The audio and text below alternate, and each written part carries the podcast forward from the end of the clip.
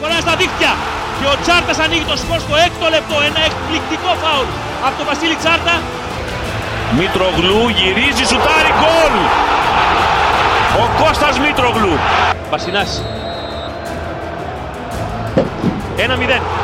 Στο 79. Κατσουράνης. Καλή παλιά γκολ. 1-0 Σαλπικίδης.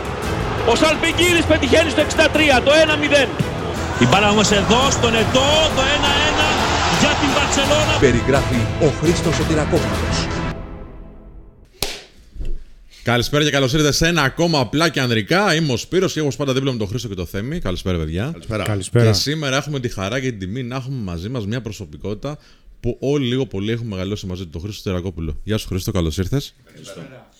Καλησπέρα. Ευχαριστούμε πάρα πολύ που είσαι εδώ. Είμαστε πολύ καλά. Εγώ ευχαριστώ για την πρόσκληση. Πραγματικά πολύ ωραία. Πριν ξεκινήσουμε την κουβέντα μας, πάμε intro. Καλώς όρισες στην εκπομπή του Men of Style απλά και ανδρικά. Είμαι ο Σπύρος και θα είμαι ο κοδεσπότης σας στη μοναδική εκπομπή στην Ελλάδα που βλέπει τα πράγματα από ανδρική σκοπιά. Φλερτ, σχέσεις, ανθρώπινη συμπεριφορά, ανδρική αυτοβελτίωση, αλλά και απίστευτο χιούμορ και φοβερή καλεσμένη. Κάτσε αναπαυτικά και απόλαυσε. Εμείς με μπάλα δεν ασχολούμαστε πολύ. Αλλά είσαι μια μεγάλη προσωπικότητα και θέλουμε οπωσδήποτε να μιλήσουμε μαζί σου. Γιατί λίγο πολύ όλοι έχουμε περάσει κάποιες στιγμές που μας έκανε συντροφιά. Ακόμα και αν δεν μας ήξερες. Σωστά. Είτε ήταν μέσω κάποιας εκπομπής, είτε ήταν μέσω κάποιας μετάδοσης αθλητικού γεγονότος. Είτε θέλαμε μέσω να συζητήσουμε. του, του προ. Και το ναι, Ξέρεις πόσους κόσμος μου το έχει πει αυτό; Πραγματικά. Τσιλίκια επίσης. Πραγματικά. Το προ ήταν μια πολύ καλή επιλογή που έκανα επαγγελματική στη ζωή μου όταν μου το πρότεινε η ξένη εταιρεία, η Konami, το 2008 προς 2009 και σκέφτηκα τότε γιατί μου είπαν οι άνθρωποι θα σας στείλουμε λέει και τις προσφορές και το οικονομικό κομμάτι και τα λοιπά. Λέω το πρώτο πράγμα λέω, που θέλω να μου πείτε ε, και να μου δώσετε είναι μία μέρα να σκεφτώ κάτι άλλο. Και σκέφτηκα λοιπόν το εξής, ότι το 2008 ένα παιδί που θα είναι 10-11 χρονών, γιατί εκεί συνήθως οι πρώτοι παίρνουν τα χέρια τους και αρχίζουν και παίζουν και τώρα πλέον σε πολύ μικρότερες ηλικίες. Λέω αυτός το 2020 θα είναι 20 χρονών και θα έχει συνηθίσει τη φωνή μου. Ενώ το 2020, έτσι όπως είναι η διαδικασία των μέσων, των καναλιών, ε, το, Ναι, ναι, ναι. φανταστείτε Το ότι media. ακόμα ήμουν στο Μέγκα, ήμουν σε συμβατική τηλεόραση, οτιδήποτε άλλο. Ε, δεν είναι εύκολο, ξέρεις, να μείνει η φωνή σου. Άλλο οι μεγαλύτερες ηλικίες. Λοιπόν, σε πληροφορώ ότι ήταν με τις καλύτερες κινήσεις που έχω κάνει επαγγελματικά. Διότι παιδιά που μπορεί να μην ξέρουν τίποτα άλλο, τους λένε μερικές φορές οι γονείς τους, συναντιόμαστε σε κάνα σανσέρ, σε κάνα πολυκατάστημα. Ο κύριος ξέρεις ποιος είναι που μας να δίδει τους αγώνες, αδιάφορο το παιδί εντελώς. ναι. Ε, του λέω, τι κάνεις, πώς είσαι, πώς είναι το όνομά σου; Το βλέπεις γουρλώνει τα μάτια. Και μου λέει ένα παιδί μια φορά, είσαι αυτός που είσαι μέσα στο προ; Λέω, αυτός είμαι που είμαι μέσα στο προ. «Ε, Μέσα στο παιχνίδι. Εντάξει. Ε, Το πολύ- παιχνίδι. πολύ ωραίος. Ναι. Βιβλία, ε, η σχολη ραδιόφωνο, τηλεοράσεις. Πώς νιώθεις που αφήνεις τώρα όλο αυτό το, το legacy πίσω, όλη αυτή την δικιά σου έτσι κληρονομιά; Είναι πάρα πολύ ωραίο. Ε, ξέρεις τι γίνεται. Όποιος πει ότι ξεκινώντας στη ζωή του μια δουλειά δεν έχει μια ματαιοδοξία ας πούμε του να ε, λένε και να συζητάνε για τη δουλειά του και να... Δεν, ε, ειλικρινά όταν ξεκίνησα είναι 40 χρόνια και έτσι. Ε, ποτέ δεν παίρνα για το μυαλό μου στο ξεκίνημα. Τι χρήματα θα βγάλω, αν αυτά τα χρήματα θα μπορώ να ζήσω, αν αύριο θα ζήσουν αυτά τα χρήματα, ε, θα πρέπει να μεγαλώσουν καλά τα παιδιά μου. Σκεφτόμουν τι μπορώ να κάνω που να είναι καλό, που να λένε στην πιάτσα οι άλλοι οι συνάδελφοι αυτός είναι καλός, που να λέει ο κόσμος αυτός είναι καλός. Ειλικρινά. Αυτή ήταν η επιθυμία μου. Σε πληροφορώ ότι δεν με έβγαλε σε καθόλου άσχημα μονοπάτια αυτό το πράγμα. Και για τα νέα παιδιά νομίζω η μεγαλύτερη συμβουλή είναι αυτό το πράγμα. Αν βρούνε κάτι που να το αγαπάνε, θεωρώ ότι στη ζωή μου μπορεί να μην έχω δουλέψει ούτε μία μέρα. Διότι αυτό που κάνω δεν θεωρώ ποτέ ότι υπήρξε ε, επάγγελμα για μένα. Αποδείχθηκε ένα εξαιρετικό επάγγελμα, αποδείχθηκε ένα επάγγελμα που το τίμησα πιστεύω και με τίμησε και αυτό πίσω δίνοντας μου πάρα πολλά πράγματα. Πολύ μεγάλη υπόθεση. Όχι η αναγνωρισιμότητα, αλλά η αγάπη του κόσμου. Μπορεί να σε καταλαβαίνει, να σε ξέρει ο άλλος ποιος είσαι, αλλά να θέλει εκείνη την ώρα να σε χτυπήσει και να σε μουτζώσει έτσι. Ε, λέω πολλές φορές, η μέρα που θα σηκωθώ ένα πρωί σε όλους μας έχει πιάσει, μάλλον και να πούμε δεν θέλουμε να πάμε στη δουλειά μια μέρα. Αλλά αν με πιάσει ένα διάστημα και πω δεν θέλω, ρε παιδί μου, δεν, δεν, δεν μ' αρέσει αυτό το πράγμα. Εκείνη την μέρα θα σταματήσω. Ποιο είναι το διάστημα αυτό; Δηλαδή είναι τρεις μέρες, πέντε μέρες. Γιατί μπορεί να Ναι, περνά μια νομίζω κούραση. ότι ε, μέσα στην καραντίνα μπορεί όλους μας να μας έπιασε κάποια στιγμή και ένα πράγμα... Ε, όχι, ας το πούμε ότι να είναι μια παρατεταμένη διαδικασία που να σε κάνει να μην θέλεις να ασχοληθείς με αυτό το Ναι. Να πράγμα. δυσφορείς, ας πούμε, να Έτσι. νιώθει άσχημα. Ε, εκεί νομίζω ότι αυτή τη δουλειά δεν θα μπορούσα να την κάνω. Αυτή τη δουλειά για να την κάνω πρέπει να συνεχίζω να σηκώνομαι και να πηγαίνω να το κάνω με κέφι. Φέρνουμε ανθρώπους Χρήστο εδώ. Που... Σας πήρα λίγο παραμάζωμα. ε. Όχι, δεν πειράζει. ε, Αυτό θέλουμε εμείς. Εμείς δίνουμε βήμα τώρα σε ανθρώπους που έχουν πράγματα να πούνε. Γι' αυτό σε καλέσαμε. Για να ακούσει ο άνθρωπος τώρα που θα μας δει, θα μας ακούσει από το ηχητικό και να πάρει κάποια μηνύματα. Ωραία. Δεν χρειάζεται να είναι αθλητικά. Δεν είναι απαραίτητο αυτό. Όχι, ακριβώς αυτό. Δεν Γιατί χρειάζεται. είσαι μια ε, προσωπικότητα που έχει κάνει πολλά πράγματα στη ζωή του. Και ήθελα να σε ρωτήσω, ρε εσύ, Χριστό, λένε, διάβασα, ας πούμε, έτσι όπως έκανα κάποιες έρευνες πριν ε, κάνουμε την κουβέντα μας, ότι ενδεχομένως να είσαι εσύ ο διάδοχος, ας πούμε, του Διακογιάννη, να το πω έτσι. Που ήταν ένα τέρας, ας πούμε, της δημοσιογραφίας, να το πω έτσι. Και, και το λέω με πολύ. χωρίς να ξέρω πολλά πράγματα, γιατί δεν το είχα ζήσει. Εσύ το, πώς το βλέπεις αυτό που λένε για σένα; Η μεγαλύτερη έτσι, ανταμοιβή για κάποιον ο οποίος κάνει τη δικιά μας δουλειά είναι να πούνε κάποια στιγμή ότι αυτός είναι τόσο καλός όσο διότι εκεί υπάρχει ένα δείγμα. Για τους παλιότερους λοιπόν και για μας ως παιδιά Διακογιάννης ήταν το απόλυτο ίνδαλμα χωρίς να είναι η εποχή των στάρ της τηλεόρασης. Έτσι, ο Διακογιάννης ήταν ένα στάρ. Είχε έρθει από τη Γαλλία, μίλαγε διαφορετικά, μίλαγε έτσι, πολύ όμορφα, μίλαγε πολύ κατανοητά. Και βέβαια ήταν και οι εποχές, γιατί πρέπει πάντα να βοηθάνε και οι εποχές, στις οποίες η τηλεόραση ήταν καινούριο μέσο στην Ελλάδα.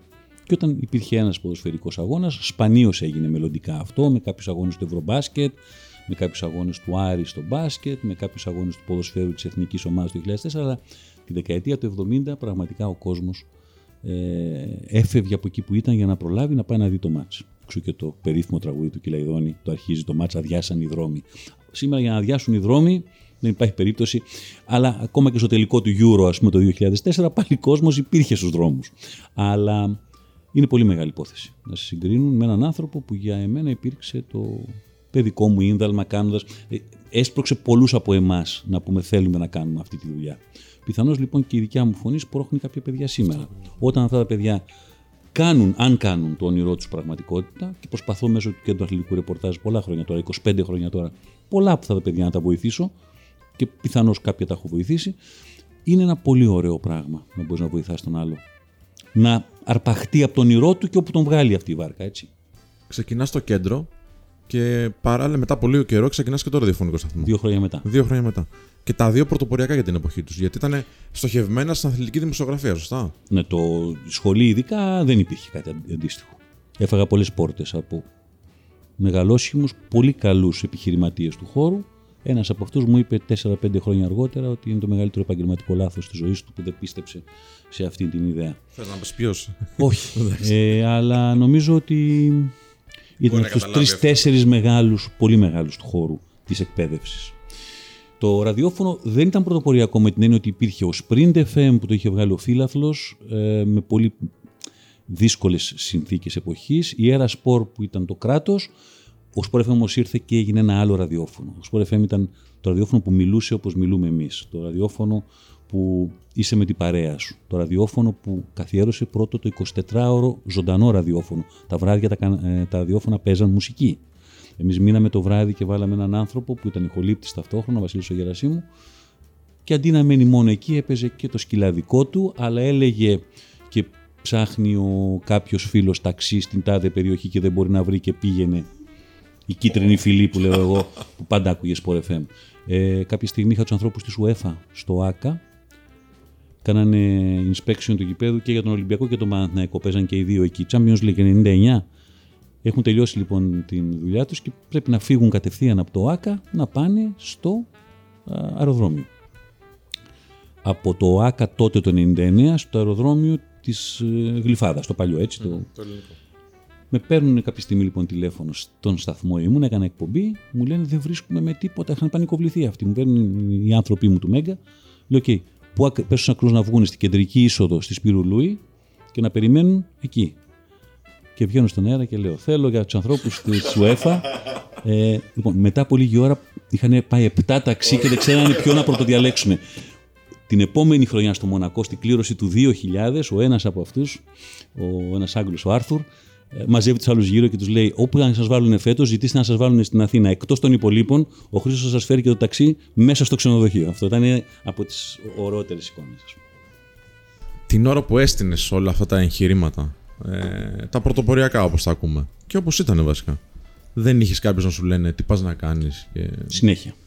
Πώς το χειρίστηκε αυτό, Ρε Χρήστο; Δεν υπάρχει ωραιότερο πράγμα από το να κάνεις τελικά αυτό το οποίο όλοι σου λέγανε ότι δεν μπορείς να κάνεις. Δεν υπάρχει ωραιότερη ικανοποίηση. Ε, το χειρίζεσαι. Άμα σου πω τώρα, γιατί το, το λέω τώρα με την σιγουριά τόσων χρόνων που έχει γίνει, έτσι. Θυμάσαι το βράδυ και το ξανασκέφτεσαι, λες. Τι λάθος κάνω, τι λάθος μπορώ να κάνω, μπορεί να μείνω Και αν δεν ε, πάει. τα πει και αν δεν πάει, τα παιδιά μου. Ε, ξέρεις πολλά τέτοια πράγματα. Η γυναίκα μου που έφυγε από τη ζωή πέρσι, τε- της- το Μάρτιο πέρσι, από ένα μικρόβιο μετά από μια εγχείρηση, ε, μου έλεγε τότε κάντο για να μην ακούω το ότι δεν το έκανα. Είναι πολύ σημαντικό όμως αυτό, ξέρεις, να στο πει ο άλλος εκείνη την περίοδο. Ε, και επίσης, ειδικά με τη σχολή, μου λέγε, οκ, και να πάει λάθος, 32 είσαι, θα κάνεις κάτι άλλο. Δηλαδή, είχα πάρει ό,τι χρήματα είχαμε στη τράπεζα, είχαμε μόνο για τα βασικά, στο τέλος του μήνα. Και έτσι ξεκίνησα τη σχολή. Ένα αυτοκίνητο περιμέναμε να πάρουμε, να δώσω την προκαταβολή. Ένα Seat Ibiza, θυμάμαι τι έβλεψα τώρα. Και δεν πήγα ποτέ να δω. Δηλαδή πήγα για την βουλιαγμένη να δώσω την προκαταβολή και στον δρόμο μετάνιωσα και πήγα και βρήκα το χελάκι και φτιάξαμε την εταιρεία. Ε, και έδωσα σχεδόν ό,τι είχα στη τράπεζα. Γιατί θέλω να πω και κάτι ακόμα. Τώρα μιλάω συνέχεια, αλλά Δεν πειράζει. η τηλεόραση της δεκαετίας του, του 80 έφτιαχνε με ονόματα. Με είχε βάλει η ΕΡΤ μπροστά και τα, ήταν τα πρώτα μου δύο χρόνια στο, στο Μέγκα. Σε γνώριζε ο κόσμος, αλλά χρήματα η τηλεόραση δεν έδινε. Η τηλεόραση άρχισε μετά το 95-96 να εκτοξεύεται η διαδικασία. Ε, ειδικά η ΕΡΤ, τα χρήματα ήταν πολύ νορμάλ. Στις εφημερίδες πληρωνόμασταν καλύτερα. Που σημαίνει τέλος πάντων από τη τηλεόραση γινόσουν γνωστό, υπέροχο και καταπληκτικό. Επίσης, εμένα που μου άρεσε η τρέλα του να μπορώ να ασχολούμαι, να πηγαίνω να μεταδίδω τα παιχνίδια, τα αυτά, γιατί έρθει τότε όλα τα παιχνίδια, τα, τις μεταδόσεις, το εξωτερικό κτλ. Αλλά στο τέλος του μήνα ε, μπορούσες, ειδικά εμείς που ήμασταν συνεργάτες, δεν ήμασταν μόνιμοι υπάλληλοι, διότι η ΕΡΤ ήταν ε, ένα κρατικό κανάλι το οποίο είχε κάποιους μονίμους υπαλλήλους. Εμείς ήμασταν συνεργάτες, πληρωνόμασταν κάθε Παρασκευή, δεν υπήρχαν τα ATM. Περίμενες μια ουρά, μπορούσες να φτάνεις στο ταμείο μπροστά, εσύ δύο πριν φτάσεις να πληρωθείς και να γύριζε ο ταμείο στα μπέλα και να λέγε λεφτά τέλος η επόμενη Παρασκευή. Ωραία. Γύριζες, καθόσουν με τους άλλους, έπινες ένα καφεδάκι και ξαναφεύγει η λογική μας ήταν ότι δεν πήγαινες στην ΕΡΤ για να, στη τηλεόραση για να βγάλεις χρήματα. Στην τηλεόραση πήγαινες γιατί. και μόνο που σου είχαν δώσει αυτή την ευκαιρία. Εγώ το λέω πάντα. Η ΕΡΤ ήταν για μένα πανεπιστήμιο και μεταπτυχιακό μαζί.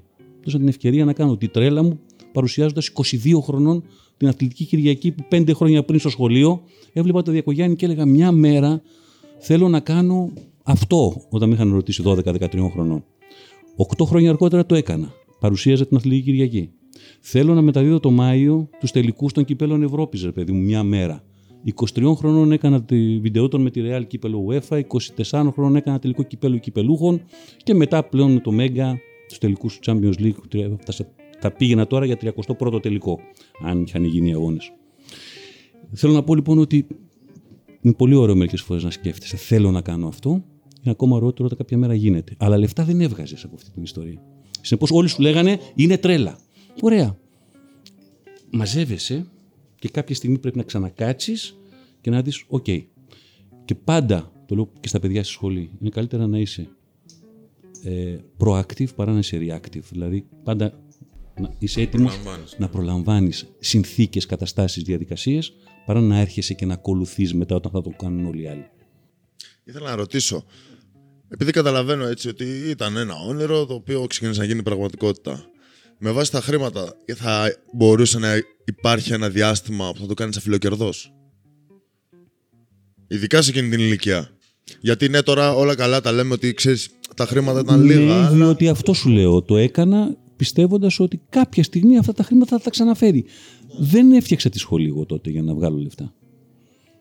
Η σχολή με 60-70 άτομα περίπου ερχόταν η μία ή άλλη. Έγραψε 216. Από αυτούς του 216, πάνω από 250 ακόμα και σήμερα κάνουν πάρα πολύ μεγάλη καριέρα τη πρώτη χρονιάς και τη δεύτερη σχεδόν παντού στα κανάλια, στις τηλεοράσεις. Τους ακούς παντού. Είναι διευθυντές, είναι αρχισυντάκτες. Είναι υπέροχο. Θέλω να σου πω λοιπόν ότι η αρχή δεν γίνεται για να βγάλεις λεφτά. Η αρχή όμως δεν γίνεται και για να μην έχεις να πληρώσεις στο τέλος του μήνα ε, τους λογαριασμούς και το γάλα των παιδιών σου. Δηλαδή, αν έβλεπα ότι δεν με έβγαζε, με πόνο καρδιάς, είχαμε πει: Οκ, δεν θα. Το ίδιο κάναμε μετά. Απλώς είχε μαζευτεί ένα αποθεματικό και λέμε τι να κάνουμε από το να το μοιράσουμε στους μετόχους, σε εμάς δηλαδή, ας κάνουμε μια τρέλα με το ραδιόφωνο. Τρέλα ήταν και το ραδιόφωνο. Φοβερός πόλεμος επίσης. Για πες της γι' αυτό, εποχής. Ναι. Δηλαδή; Φοβερός πόλεμος. Τώρα που ήταν τα γένεια του, στο, το, η μέρα των εγγενείων του σταθμού και ξανά μου στείλαν κάποιοι φίλοι στο facebook, εγώ πρώτη φορά μπήκα στο facebook τελευταίο ένα χρόνο, είχα πάντα instagram τα προηγούμενα, ε, από, από, από κόμματα της επόμενης μέρας της εποχής. Είχα ξεχάσει ότι είχαμε τόσα τεχνικά προβλήματα που έγραφε σωστά η εφημερίδα. Μας είχαν κάνει μέχρι και κατάσχεση των μηχανημάτων γιατί δεν είχαμε άδεια. Κανείς δεν είχε άδεια το 96 ραδιοφωνικά. Μετά ξαναδόθηκαν οι άδειες. Είχαν δοθεί το 87 κάποιες πρώτες άδειες, αλλά άμα ήθελαν και σε βάζαν στο στόχο, μας κάναν κατάσχεση μηχανημάτων. Είχαμε μεγάλη κόντρα με έναν διπλανό σταθμό, στον οποίο ηγεί το πολύ γνωστό ηθοποιός της εποχής, με διασυνδέσεις στην κυβέρνηση της εποχής. Ε, είχαμε πάρα πολλά προβλήματα στο να προσελκύσουμε κόσμο. Είχαμε πάρα πολλά προβλήματα στο να αφήσουμε το πομπό μας να εκπέμπει σωστά στην Έγινα, με πολλές δολιοφθορές από κόσμο που μετά ερχόταν και ζητούσε πολύ συγκεκριμένα πράγματα και χρήματα. Ε, όλα αυτά αρχίσαν και ηρεμούσαν από το 99 και μετά που άρχισαν και δοθήκαν οι πρώτες άδειες και κυρίως από την ιδέα που είχαμε τότε με, το, με τους ε, υπόλοιπους φίλους και συνεταίρους να προσεγγίσουμε την Nova, τη σημερινή Nova, το Super Sport τότε, το Filmnet και να κάνουμε μαζί τους μια σύμπραξη. Και γίναμε Super Sport FM. Ήμασταν το πρώτο ραδιόφωνο επίσης που βάλε χορηγό μπροστά του. Παίξαμε για ένα- ένα διάστημα, ήμασταν Sony Sport FM για τρει-τέσσερι μήνες. Continental Sport FM από τα λάστιχα. Δεν ήταν ωραίο, γιατί ήταν ξαφνικά σαν τις ομάδες του μπάσκετ που αλλάζουν. Αλλά για εμάς ήταν μια κίνηση πάλι πρωτοποριακή για την εποχή που μας έφερνε κάποια χρήματα στο ταμείο. Η κίνηση με την Nova που μας έδεσε, μας καθιέρωσε στο χώρο. Η Nova μας έβαλε κάτω από την σκέπη της. Δεν είχε καμία εταιρική σχέση μαζί μας. Αγορά ονόματος έκανε, αλλά τέριαζε απόλυτα μαζί μας. Super Sport FM και μετά Nova Sport FM. Κράτησε 12 χρόνια πόσο κράτησε. Με πολύ καλά χρήματα τα οποία μπαίναν στο ταμείο με το που ξεκίναγε η χρονιά και ήξερες με την ανανέωση της συμφωνίας ότι αυτά τα χρήματα τα έχεις και έτσι μπορούσες να κάνεις το επόμενο βήμα και το μεθεπόμενο βήμα. Θέλω να πω ότι εκεί ηρέμησε γύρω στο 2001 η κατάσταση με την εφημερίδα, με το, με την, α, με το ραδιόφωνο. Και μετά βγάλαμε και τη δικιά μας εφημερίδα, πάλι μεγάλη κόντρα με τις δύο πολύ μεγάλες δυνάμεις εποχής Sport Time και Goal. Επίσης πολλά προβλήματα. Ε, με πολύ πάλι πόλεμο, γιατί πάντα θα υπάρχει πόλεμος. Από την άλλη έμαθα από παιδί ότι όταν δεν σου κάνουν πόλεμο κάπου να ανησυχείς. Δηλαδή Ναι, βέβαια. Δεν ενοχλείς κανέναν. δεν ενοχλείς κανέναν. Να σε ρωτήσω, ρε Χρήστο. Ωραία. Πόλεμο στο ραδιόφωνο, πόλεμο στην ε, εφημερίδα. Ναι. Οκ. Λογικό γιατί υπάρχουν ανταγωνιστές. Πώς τα λύνεις αυτά, δεν τους έπαιρνες ένα τηλέφωνο να σου πεις, Ρε φίλε, γιατί με πολεμά, ας πούμε. Φαντάζομαι ότι ήταν με δόλο αυτά. Δεν ήταν τώρα κατά λάθος άλλος να πάει στο, στο πομπό και Πρόσεξε να το να χτυπήσει. δεις. με, το, με αυτούς με τους οποίους μπορείς να κάνεις κουβέντα δεν είναι και οι άνθρωποι ε, που θα σε πολεμήσουν με δόλια μέσα. Δηλαδή το να σηκώνεις το τηλέφωνο και να μίλαγες με το φώτο μπόμπολα που είχε την εφημερίδα τον Γκολ, ας πούμε, απέναντί σου. Ε, αντίθετα, όχι. Μπορεί να σου έλεγε «Ε, εσύ τώρα και εσύ γιατί μπλέκεις τα πόδια μου, ας πούμε, αλλά από την άλλη πλευρά έβγαζες μαζί του και μια άκρη να τυπώσουμε τόσο ή να μην τυπώσουμε τόσο, ώστε να είναι περίπου ίδια τα τυράζ. Όταν μικρίναμε το σχήμα της εφημερίδας και οι δύο μαζί, που έγινε αργότερα, πολύ αργότερα, το 2011, πότε ήταν, το κάνεις μαζί. Διότι με αυτούς τους ανθρώπους μπορείς και να συνεννοηθείς. Μπορεί να έχεις ανταγωνισμό, αλλά αυτούς που σου λέω που είχαμε τα προβλήματα, τα μεγάλα ειδικά της εποχής τα πρώτα, δεν ήταν ο κόσμος που θα πάρει το τηλέφωνο και θα τον βρεις εύκολα για να συνεννοηθείς μαζί του. Αυτοί που κάναν τις δολιοφθορές στην- στους πομπούς στο, στο βουνό και στην Έγινα, έτσι. Οπότε και η Νόβα έφερε και μια προστασία, ας πούμε, από αυτή την. Σαφώς. Ναι. Αμέσω ο άλλος καταλαβαίνει ότι. Με... Κοίτα, όσο είσαι μικρός δεν ενοχλείς. Ενοχλείς όμως γιατί ξαφνικά συνειδητοποιούν ότι εκεί που δεν σε υπολογίζαν αρχίζεις και ενοχλείς. Ε, εκεί που αρχίζεις και γίνεσαι κάπως καλύτερος και αρχίζεις και μεγαλώνεις, πάλι ενοχλείς. Εκεί, αν δεν κάνεις και κάποιες συμμαχίες, Εντάξει, με την εφημερίδα μετά, ήμασταν μαζί με τον Θέμη τον Αλαφούζο και τον Δημήτρη τον Κοντομινά, ήταν πάλι πολύ διαφορετικά τα πράγματα. Έχεις κάποιες καλές συμμαχίες, έτσι; Έχεις πλάτες. Έχεις πλάτες. Για, το, το, για να μην σε πειράξουν, γιατί εμείς δεν πειράζαμε κανέναν. Αντίθετα, συνεχίζαμε λόγω της σχολής και τροφοδοτούσαμε. Δεν υπήρχε μέσο στη δεκαετία της σχολής το 2004 που δεν είχε παιδιά από το κέντρο αθλητικού ρεπορτάζ. Και ο Sport FM βέβαια η έκρηξή του μεγάλη έγινε μες στο Euro του 2004 με τις περίφημες περιγραφές του Χελάκη. Οι Έλληνες μπορούν! Η Ελλάδα μπορεί! Είμαστε στους τέσσερις! Γράψαμε ιστορία! Τα όνειρά μας είναι εφιάλτες και εκατομμύρια Γάλλους που θα πάνε νωρίς στο σπίτι τους! Ε, ο σταθμός πήγε στο 11,3%, ήταν δεύτερος σταθμός πίσω από τον Sky, πανελλαδικά. Και Τι αυτό να σου σημαίνει πω αυτό ότι- για αυτούς που δεν ξέρουν, δηλαδή. Τι σημαίνει; Ναι. Σημαίνει το εξής.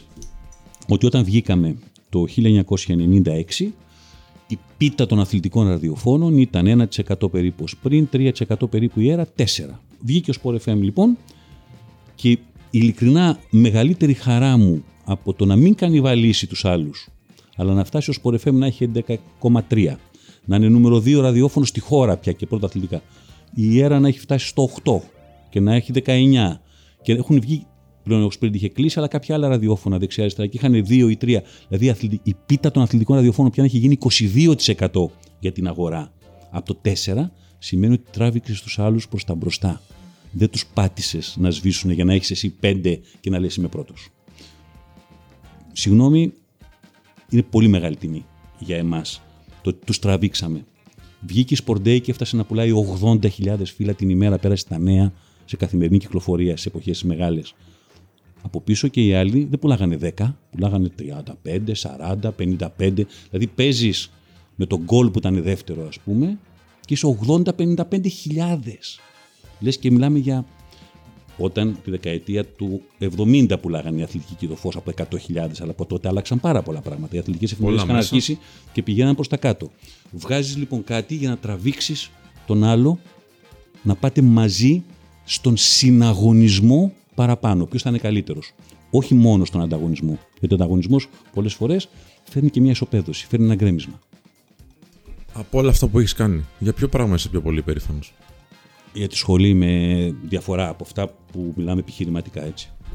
Γιατί; Είναι λόγω του ότι Ω, βέβαια. έχεις Ε, ανθρώπους γιατί δικούς σου. Διευκόλυνα, το λέω με την πιο απλή λέξη, γονείς και παιδιά να βρούνε κάτι το οποίο εγώ έψαχνα το 1979 και πρέπει να πάω στην Ιταλία για να το βρω. Δεν υπήρχε καν σχολή δημοσιογραφίας, όχι αθλητικής, το 1979 στην Ελλάδα. Πόσος κόσμος από το 1994 και μετά βρήκε την ευκαιρία του να έρθει μέσα από εμάς και όχι μόνο μετά να κάνει σπουδές, και στη σχολή συνεργαστήκαν από την αρχή ό,τι μεγαλύτερο υπήρχε στο χώρο από τότε. Έτσι, ο Γιάννης Διακογιάννης, ο Συρίγος, ο Μαυρομάτης, ο Τσόχος, ο Κατσαρός, ο Θεοδωρακόπουλο. Όλοι, όλοι, όλοι, όλοι και με τα χρόνια. Σήμερα, 11 παιδιά που διδάσκουν στη σχολή είναι πρώην μαθητές κάποτε, που σήμερα είναι πασίγνωστοι στη τηλεόραση και τους βλέπει ο κόσμος. Και τα παιδιά ξαφνικά συνειδητοποιούν ότι αυτός που τους κάνει σήμερα μάθημα και τον βλέπουν στην Κοσμοτέ, στην Νόβα, στο, διαβάζουν στον Καζέτα. Δεν ξε- έχει περάσει από τα ίδια θρανία με αυτούς. Μεγαλύτερη επιτυχία για τη σχολή από αυτό το πράγμα δεν μπορεί να υπάρχει και ταυτόχρονα και καλύτερη διαφήμιση. Την ώρα που έρχεται ο μαθητής, έχει σου έχει τύχει βασικά να έρθει κάποιος με τον πατέρα του και να πει: Ξέρεις, θέλω να γίνει αθλητικογράφος στο παιδί μου. Και να πεις εσύ, ξέρω εγώ, αν δεν θέλει ο ίδιος, δεν χρειάζεται. Γιατί. Περίπου όπως το λες, ναι, μου έχει συμβεί. Θες να μας πεις λίγο αυτή έχουν την έρθει ιστορία. πατέρας και μητέρα και έχουν, γράψει, το, έχουν ρωτήσει πληροφορίες. Μετά έχουν έρθει οι ίδιοι να γράψουν το παιδί και κάποια στιγμή τους λέω: Δεν πρόκειται να δεχθώ την αίτηση τα πρώτα χρόνια. Αν δεν έρθει το παιδί. Το παιδί που είναι. Δηλαδή, Ναι. Ξέρεις γιατί φαντάζομαι ότι. ε, σε πληροφορώ, ήρθε το παιδί και είναι και εξαιρετικός σήμερα το παιδί και είναι και πάρα πολύ καλός και δουλεύει πάρα, πάρα πολλά χρόνια στην Νόβα. Ε, γιατί το παιδί τελικά ήταν πάρα πολύ καλό. Απλώς για κάποιο λόγο πιθανώς οι γονείς θεωρούσαν ότι οι ίδιοι πρέπει να κάνουν όλη τη διαδικασία, ας πούμε. Γιατί; Πόσο ρόλο πιστεύεις ότι παίζει αυτό το πράγμα στη ζωή ενός άντρα και στην πορεία του γενικότερα; Γιατί είναι κάτι που το συζητάμε πάρα πολύ συχνά εδώ. Εδώ, επειδή εσείς ασχολείστε πολύ με τους άντρες και πρέπει να τους μεταφέρουμε ότι σε αυτά τα πράγματα βγάζεις και μια προσωπικότητα και ένα χαρακτήρα. Έτσι. Εγώ θα πω όμως και για τη σχολή, παρότι δεν απευθυνόμαστε στις γυναίκες αυτή τη στιγμή, ότι η σχολή βοήθησε πάρα πολλές γυναίκες να κάνουν Ναι, καριέρα, Καριέρα, βέβαια. ανοίγοντας τον δρόμο και έφτασε ο Sport FM μάλιστα κάποια στιγμή να έχει τρεις γυναίκες αρχισυντάκτριες γιατί θεωρούσα πάντα ότι πολλές φορές όταν θες κάτι απλώς να το συζητάς, φώναξε έναν άντρα, όταν θες να κάνεις κάτι να γίνει, φώναξε μια γυναίκα. Έτσι. Δηλαδή, ε, ήξερες ότι αυτό που τους ανέθεσες θα το κάνουν. Μα δεν υπήρχε. Με πολύ λιγότερες, εννοείται τις περισσότερες φορές, γνώσεις του τύπου ποιος πήρε το κύπελο Αγγλίας το 1987, ας πούμε. Αλλά τι να το κάνω; Το να μου το ξέρεις, ειδικά στη σημερινή εποχή, τους λέω, την ώρα που μεταδίδεις, κάνεις έτσι στο τηλέφωνο και βρίσκεις ό,τι θέλεις. Εμένα με βοήθησε η μνήμη μου πάρα, πάρα πολύ. Στη δεκαετία του 80 στην εφημερίδα, που δεν υπήρχε δυνατότητα να βρεις κάτι, λέγανε ε, Α, ε, εσύ γράφω κάτι. Ε, ποια χρονιά ήταν που πήρε η Μίλαν με τη Λίντς το, που ε, φωνάζανε ο κόσμος στο Καφτατζόγλιο και τα λοιπά και α, το 73 τους έλεγα. Αλλά ήταν πάρα, πάρα πολύ φυσιολογικό και θεωρούσα και αδιανόητο να μην το ξέρει κάποιος άλλος. Εδώ μου συνειδητοποίησα λοιπόν ότι ο πιο πολλοί κόσμος δεν έχει τη δικιά μου δυνατότητα της Τις μνήμες, Α το ναι. πούμε δυνατής μνήμης. Ναι. Αλλά θέλω να σου πω ότι αυτό ήταν πολύ σημαντικό και, και αγόρια καταλαβαίνεις το χαρακτήρα τους, το πόσο πραγματικά το θέλουν, τους βλέπεις μερικές φορές. Ακόμα και η χειραψία έχει πολύ μεγάλη σημασία. Το πώς θα έρθει, το άμα σε απαγορέψουν τις χειραψίες. ε. Αλλά για μένα είναι πολύ μεγάλο. Βέβαια, βέβαια. Πολύ μεγάλο κραστέ στη χειραψία. Ισχύει. Έτσι. Και ταυτόχρονα και οι κοπέλες, οι οποίες καταλαβαίναν όταν τους έλεγα ότι δεν θα μετρήσω εγώ εδώ πέρα το ποια από εσάς ξέρει καλύτερα ε, την, την πεντάδα του, του, τις 7 κοπέλες που πήραν το μετάλλιο ας πούμε, στο Πόλο το 2004. Δεν με ενδιαφέρει. Απλώς με ενδιαφέρει εδώ να μάθετε κάποια στιγμή ότι η Ελλάδα πήρε ένα μετάλλιο. Από εκεί και πέρα, την ώρα που θα έρθει η ώρα να γίνει η δουλειά, είναι ποιο σηκώνει τα μανίκια και αρχίζει και κοπηλατεί γιατί έτσι χρειάζεται. Ρωτάς. Ναι, θέλω να ρωτήσω κάτι το οποίο είναι. Έχω κάποιες ερωτήσεις οι οποίες θεωρούνται χαζές. Καθόλου. Απλά τις είχα πάντα απορία. Ε, εγώ ποδόσφαιρο δεν είδα ποτέ σοβαρά. Έτσι. Και κάποιους ποδοσφαιρικούς αγώνες τους άκουσα επειδή ακουγόταν η φωνή σου. Στο λόγο μου σου μιλάω. Ευχαριστώ. Και δε, θέλω να ρωτήσω, γιατί σε άκουγα, Μμμ. Γιατί με άκουγες; γιατί ξεχώρισες, Δηλαδή, τι πιστεύεις ότι ήταν αυτό που ξεχώρισε; Κοίτα, πιστεύω ότι για εσένα λοιπόν που δεν κάθισες να περάσεις από 50 φίλτρα αυτό που άκουγες, πιθανώς σου άρεσε η φωνή, είναι πολύ βασικό πράγμα η φωνή. Η φωνή σε όλα τα πράγματα είναι πολύ βασικό, έτσι. Το, να, το τι εισπράττεις εκείνη την ώρα, πιθανό λόγο καταλάβαινες ή εισέπρατες ότι αυτό για το οποίο σου μιλάω Μου το άρεσε ξέρω. αυτό που άκουγα. Ναι, πιθανώς. Αλλά όχι μόνο σε μένα. Ναι. και σε ψάχνω, πολλούς τώρα- άλλους. ψάχνω να σου βρω και άλλους. Γιατί περάσαν άνθρωποι από το χώρο. Εξαιρετικοί. Και Εξαιρετικοί. ακόμα υπάρχουν εξαιρετικοί. Έτσι. Θα σου πω όμως το εξής, ότι πολλές φορές είναι μια υποσυνείδητη διαδικασία το τι μας αρέσει και το τι δεν μας αρέσει. Είναι μια διαδικασία την οποία κάπως καθορίζει ο εγκέφαλός μας, κάνει το διαχωρισμό του αριστερά-δεξιά και κάποια στιγμή σου λέει αυτό που ακούω τώρα, ακόμα και αν δεν το καταλαβαίνω, αυτός που μιλάει για χι λόγο με πείθει. Υπηθώ επίσης στον τρόπο που λες. Ο ίδιος άνθρωπος που σου μιλάει έτσι και τον γουστάρεις και τα λοιπά, μα αρχίσει ξαφνικά και σου αναλύει ε, μαθηματικούς τύπους και την, συνωμο- ε, την συνωμοσιολογία για το τι γίνεται με τον COVID και ε, λοιμοξιολογικά μοντέλα κτλ. Κάποιος να θα καταλάβεις ότι δεν ξέρω τι σου λέω. Εκεί λοιπόν μπορεί να σου αρέσει η φωνή, ο τρόπος που στα λέω, αλλά το υποσυνείδητο σου θα καταλάβει ότι αυτός πόσες φορές γίνεται με τους πολιτικούς αυτό. Οι οποίοι βέβαια άλλο πράγμα τους ρωτάς και άλλο ξεκινάνε και σου απαντάνε διότι ένα πράγμα έχουν προετοιμαστεί εκείνη την ώρα να σου απαντήσουν και σου λέει τώρα μην ξεφύγω. Είναι μια θολούρα. Βεβαίως αυτό που με ρωτάτε είναι πολύ σωστό, αλλά πρώτα να σας πω, όχι ρε μεγάλη, δεν θέλω το πρώτα να μου πεις. Αυτό που σε ρώτησα θέλω να μου πεις. Και εκείνη την ώρα τις περισσότερες φορές δυστυχώς οι συνάδελφοι δεν τους διακόπτουν. Να τους πούνε όχι, όχι, όχι αυτό που θέλεις εσύ να πεις, αυτό που σε ρωτάω εγώ θα μου πεις. Αυτό είναι το δεύτερο κομμάτι πιθανώς. Εξασ... Τρίτο δεν μπορώ να σου βρω. Εξάσκησες κάτι στην επικοινωνία καθώς μίλαγες, γιατί δεν είναι εύκολο να μεταδίδεις σε μένα κάτι που πιθανόν δεν βλέπω. Ουσιαστικά παίζεις με τη φαντασία μου εκείνη τη στιγμή, ειδικά αν σε ακούω στο ραδιόφωνο. Άμα ραδιόφωνο. Όχι, εγώ πιστεύω ότι όλοι μας στο δρόμο μάθαμε στο, στη λεγόμενη πλάτη του καμπούρι. Κάνοντας, κάνοντας, κάνοντας, κάνοντας πολλά λάθη. Έτσι, εγώ το έχω πει πολλές φορές. Ε, Δεν μπορείς επίσης να έχεις μεταδώσει. Εγώ έχω μεταδώσει τηλεοπτικά σίγουρα. Μόνο Champions League πρέπει να είναι 600 Champions League, κύπελο προαθλητριών κτλ. 650-700 τα ευρωπαϊκά, 1000, τα, οι εθνικές ομάδες, τα αυτά. Τα... Αν βάλω μόνο τα τηλεοπτικά, μπορεί να είναι πάνω από 1500 παιχνίδια. Αν βάλω και τα ραδιοφωνικά λοιπόν μέσα, γιατί μεταδίδω το 1981 ραδιόφωνο, μπορεί να είναι 2.500 παιχνίδια. Για φαντάσου, είναι δυνατόν στατιστικά να μην έχω κάνει 300, εγώ σου λέω. 400. Πολύ κακές μεταδόσεις. Σίγουρα. Γιατί είναι μερικοί. Ναι, σε εκείνη τη μετάδοση όμως εκείνη τη φορά, ξέρω και εγώ, ήσουνα. Ναι. Εννοείται. Όπως όλος ο κόσμος, δεν μπορείς να είσαι την ίδια μέρα στο γραφείο το ίδιο καλά. Και επίσης πάρα πολλές φορές δεν μπορεί να ξέρετε εσείς τι συνθήκες έχουμε περάσει εμείς πριν μπούμε στο γήπεδο. Στη Βοσνία, ας πούμε, το 2013 στη Ζένιτσα, το τι κλωτσιά φάγαμε και το τι μπουνιά φάγαμε Αλήθεια. τους οπαδούς των Βόσνιων, περνώντας από τις θέσεις τους για να βρεθούμε με το Σπυρόπουλο στις θέσεις που μεταδίδαμε εμείς οι δύο, το τι φτύσιμο έφαγαν τα ρούχα μας κτλ. Και ο Αλέξης έπρεπε να ξανακατέβει και μία φορά για να κάνει και ζωντανό μέσα από το γήπεδο που πάω εσύ δεν θα κατέβει. Γιατί όταν θα ξαναπεράσεις, θα ξαναπεράσεις διπλά. Γιατί πλησιάζει και η ώρα του αγώνα. Έτσι. Λοιπόν, ε, σου βάλαμε μια τέτοια περίπτωση. Στη Μολδαβία έχω μεταδώσει ένα ολόκληρο παιχνίδι πλάγια, δηλαδή όπως είμαι τώρα αυτή τη στιγμή εδώ και το γήπεδο να είναι εκεί. Γιατί έτσι μου είχαν βάλει τη θέση, έτσι μου το βάλανε και μια σκαλωσιά να κατεβαίνεις. Συνεπώς, κάποια στιγμή λέω: Οκ, ξεχνάω το γήπεδο και έβαλα ένα μονιτοράκι μικρό που είχα δίπλα και προσπαθούσα να μεταδώσω. Ωραία, Άρα αυτό ήθελα λοιπόν να ρωτήσω. τον σκόρερ, ας πούμε, τον βρήκαμε την τρίτη προσπάθεια, ενώ δεν υπήρχε περίπτωση κοιτώντας το γήπεδο. Πώς ξέρεις ποιος έχει την μπάλα το όνομά του; Αυτό- Συγγνώμη. Αυτό, Συγγνώμη. αυτό, αυτό, αυτό θα στα απαντήσει οποιοδήποτε ασχολείται εκείνη Δεν στην το εξέδρα. ξέρω. Γι' αυτό δεν είναι τόσο δύσκολο. Αυτό είναι ίσως το, το πιο εύκολο κομμάτι. Μα είναι Μετά πολύ. από 7-8 λεπτά σε έναν αγώνα του, του Λιχτενστάιν με τη Βόρειο Κορέα, ξέρεις πλέον τους πάντες και τα πάντα. Δεν, ε, δεν μπορεί να κάνεις αυτή τη δουλειά και να μην μπορείς. Όση ώρα κάνουν ζέσταμα, επίσης ομάδες που τις ξέρεις τώρα, τις ομάδες που είναι γνωστές. Όση ώρα κάνουν ζέσταμα, υπολογίζεις ποιος έχει κατεβασμένες κάλτσες, ποιος έχει λίγο μαλλί κομμένο. Με μου άρεσε πάντα να κάνω και τα κοντινά που τους κάνουν στην αρχή. Να λέω αυτός μου θυμίζει τον τάδε ηθοποιό, αυτός μου θυμίζει το φίλο μου το, το Βαγγέλη, ας πούμε, στη τέτοια κτλ. Οπότε, αν κάνει ένα γρήγορο κοντινό μερικές φορές, ασυνέστα το μυαλό μου λέει Α, ο φίλος μου Βαγγέλης, άρα ο, ο τάδε Μάλιστα. της αυτής, για τις ομάδες που δεν είναι γνωστές. Η πιο. Α, αν μπορούσαμε να κάνουμε μια λίστα. Αν μπορούσες να κάνεις μια λίστα.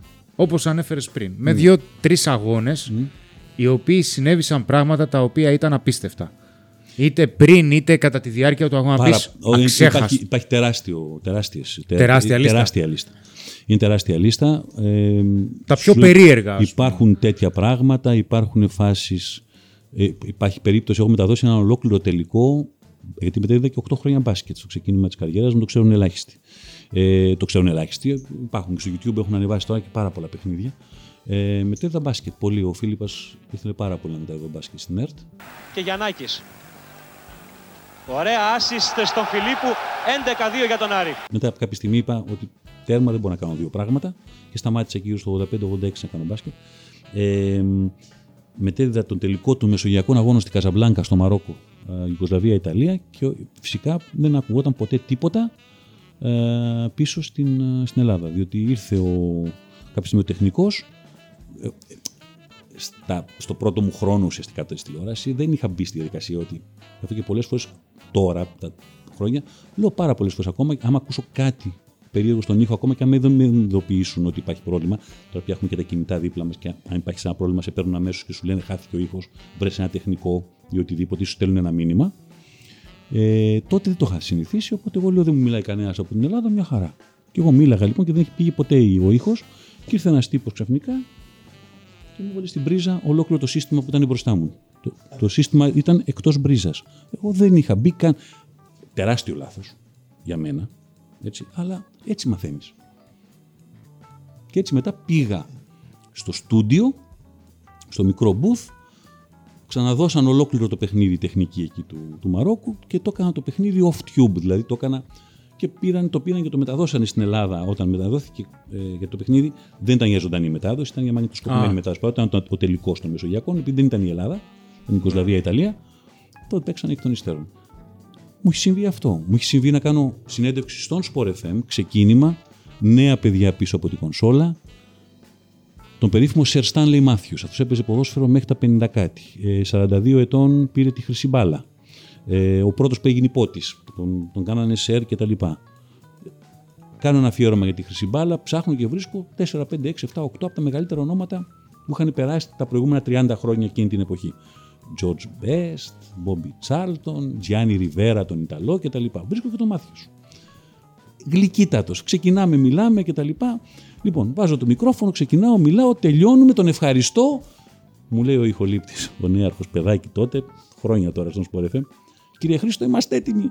Είτε το όποτε θέλετε, ξεκινάμε. Ρε νέαρχη του λέω, τώρα τελείωσα με τον άνθρωπο την Mercedes. Δεν είχα γράψει, μου λέει. «Τα Γιατί πιστεύω θα του κάνω νόημα, θα ξεκινήσουμε να γράφουμε. Ήμασταν στο...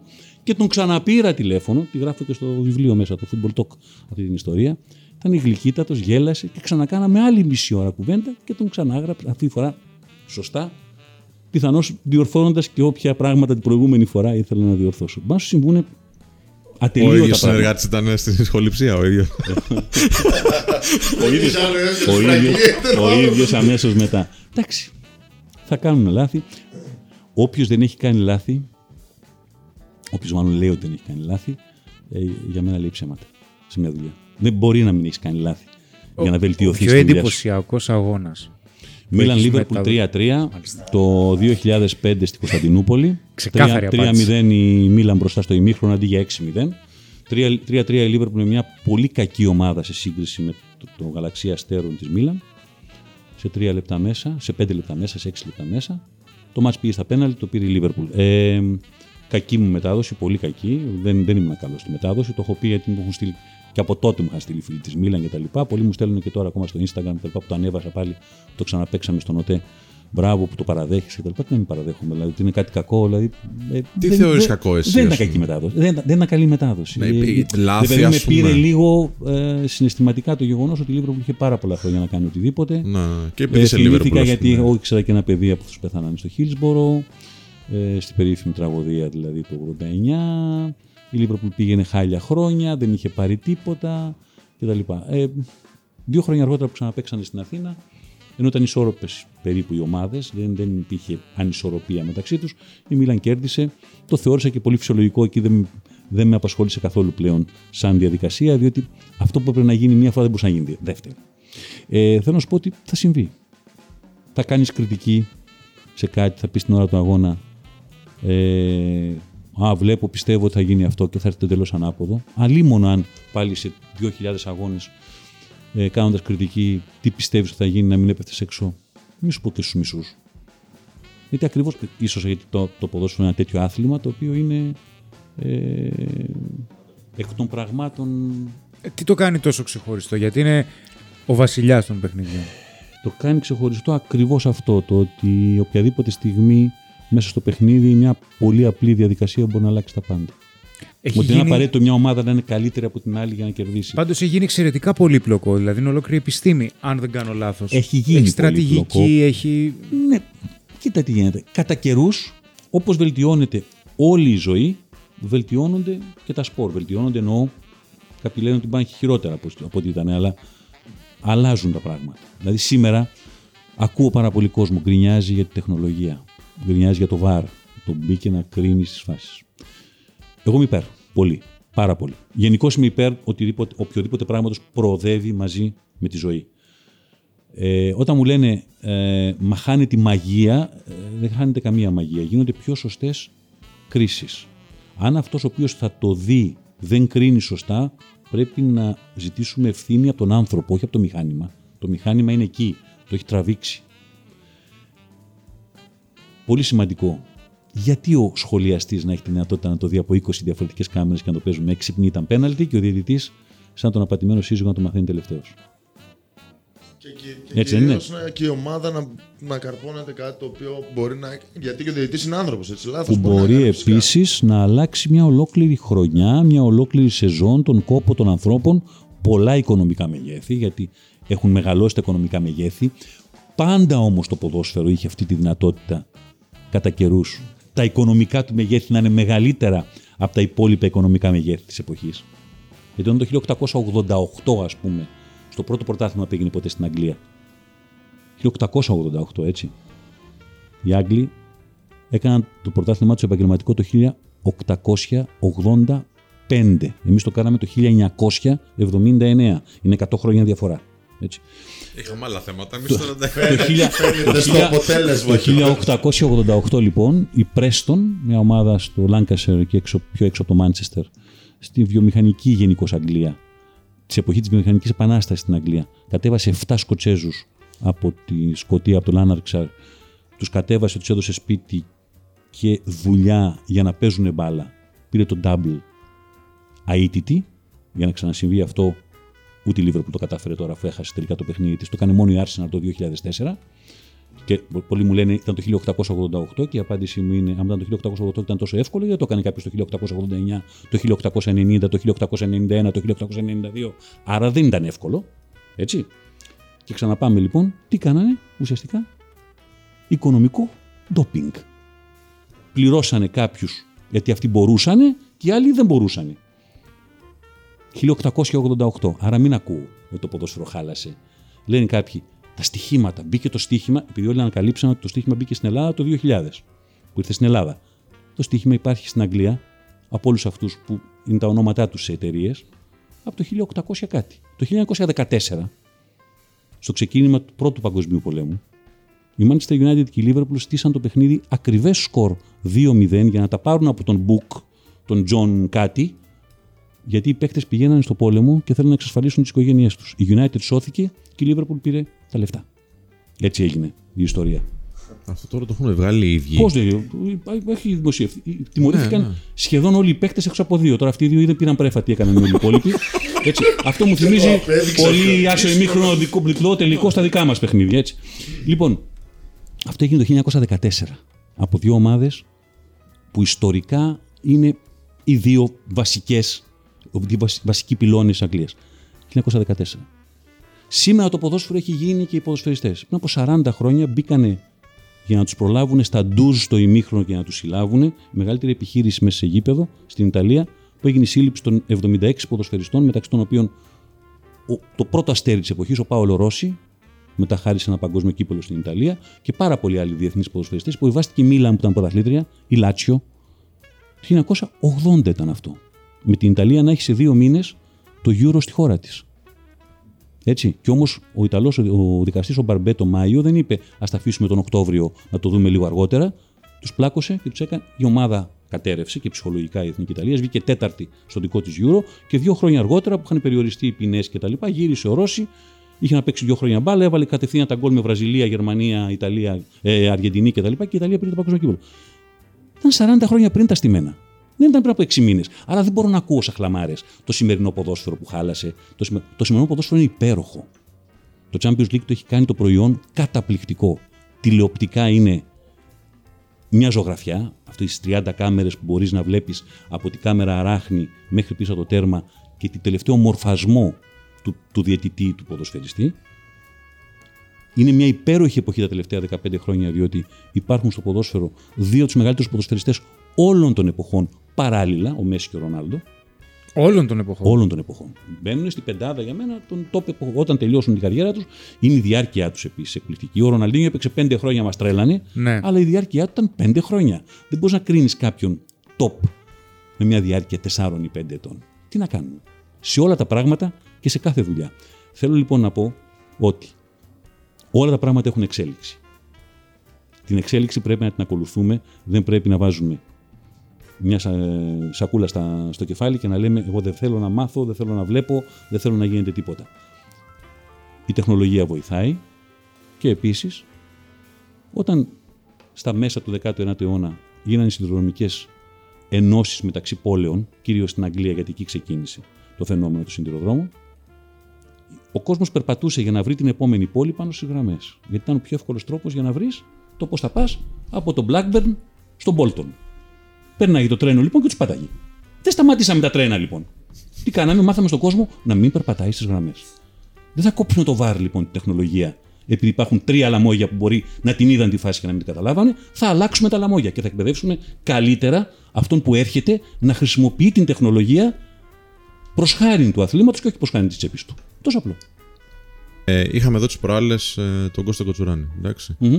Έχετε κάποιες κοινές απόψεις σχετικά με το ποδόσφαιρο. Δηλαδή, και αυτός θεωρεί, τουλάχιστον το ελληνικό θέαμα, ποδοσφαιρικό θέαμα, έχει πέσει. Λόγω των, Πολύ. ανθ- των ανθρώπων που το χειρίζονται ενδεχομένως.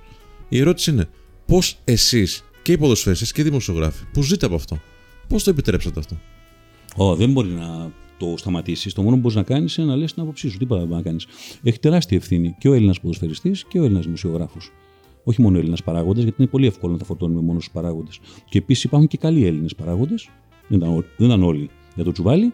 Όπως επίσης υπάρχουν και καλοί Έλληνες δημοσιογράφοι και καλοί Έλληνες ποδοσφαιριστές. Και υπάρχουν και λαμόγια Έλληνες δημοσιογράφοι και λαμόγια Έλληνες ποδοσφαιριστές. Και λαμόγια Έλληνες παράγοντες.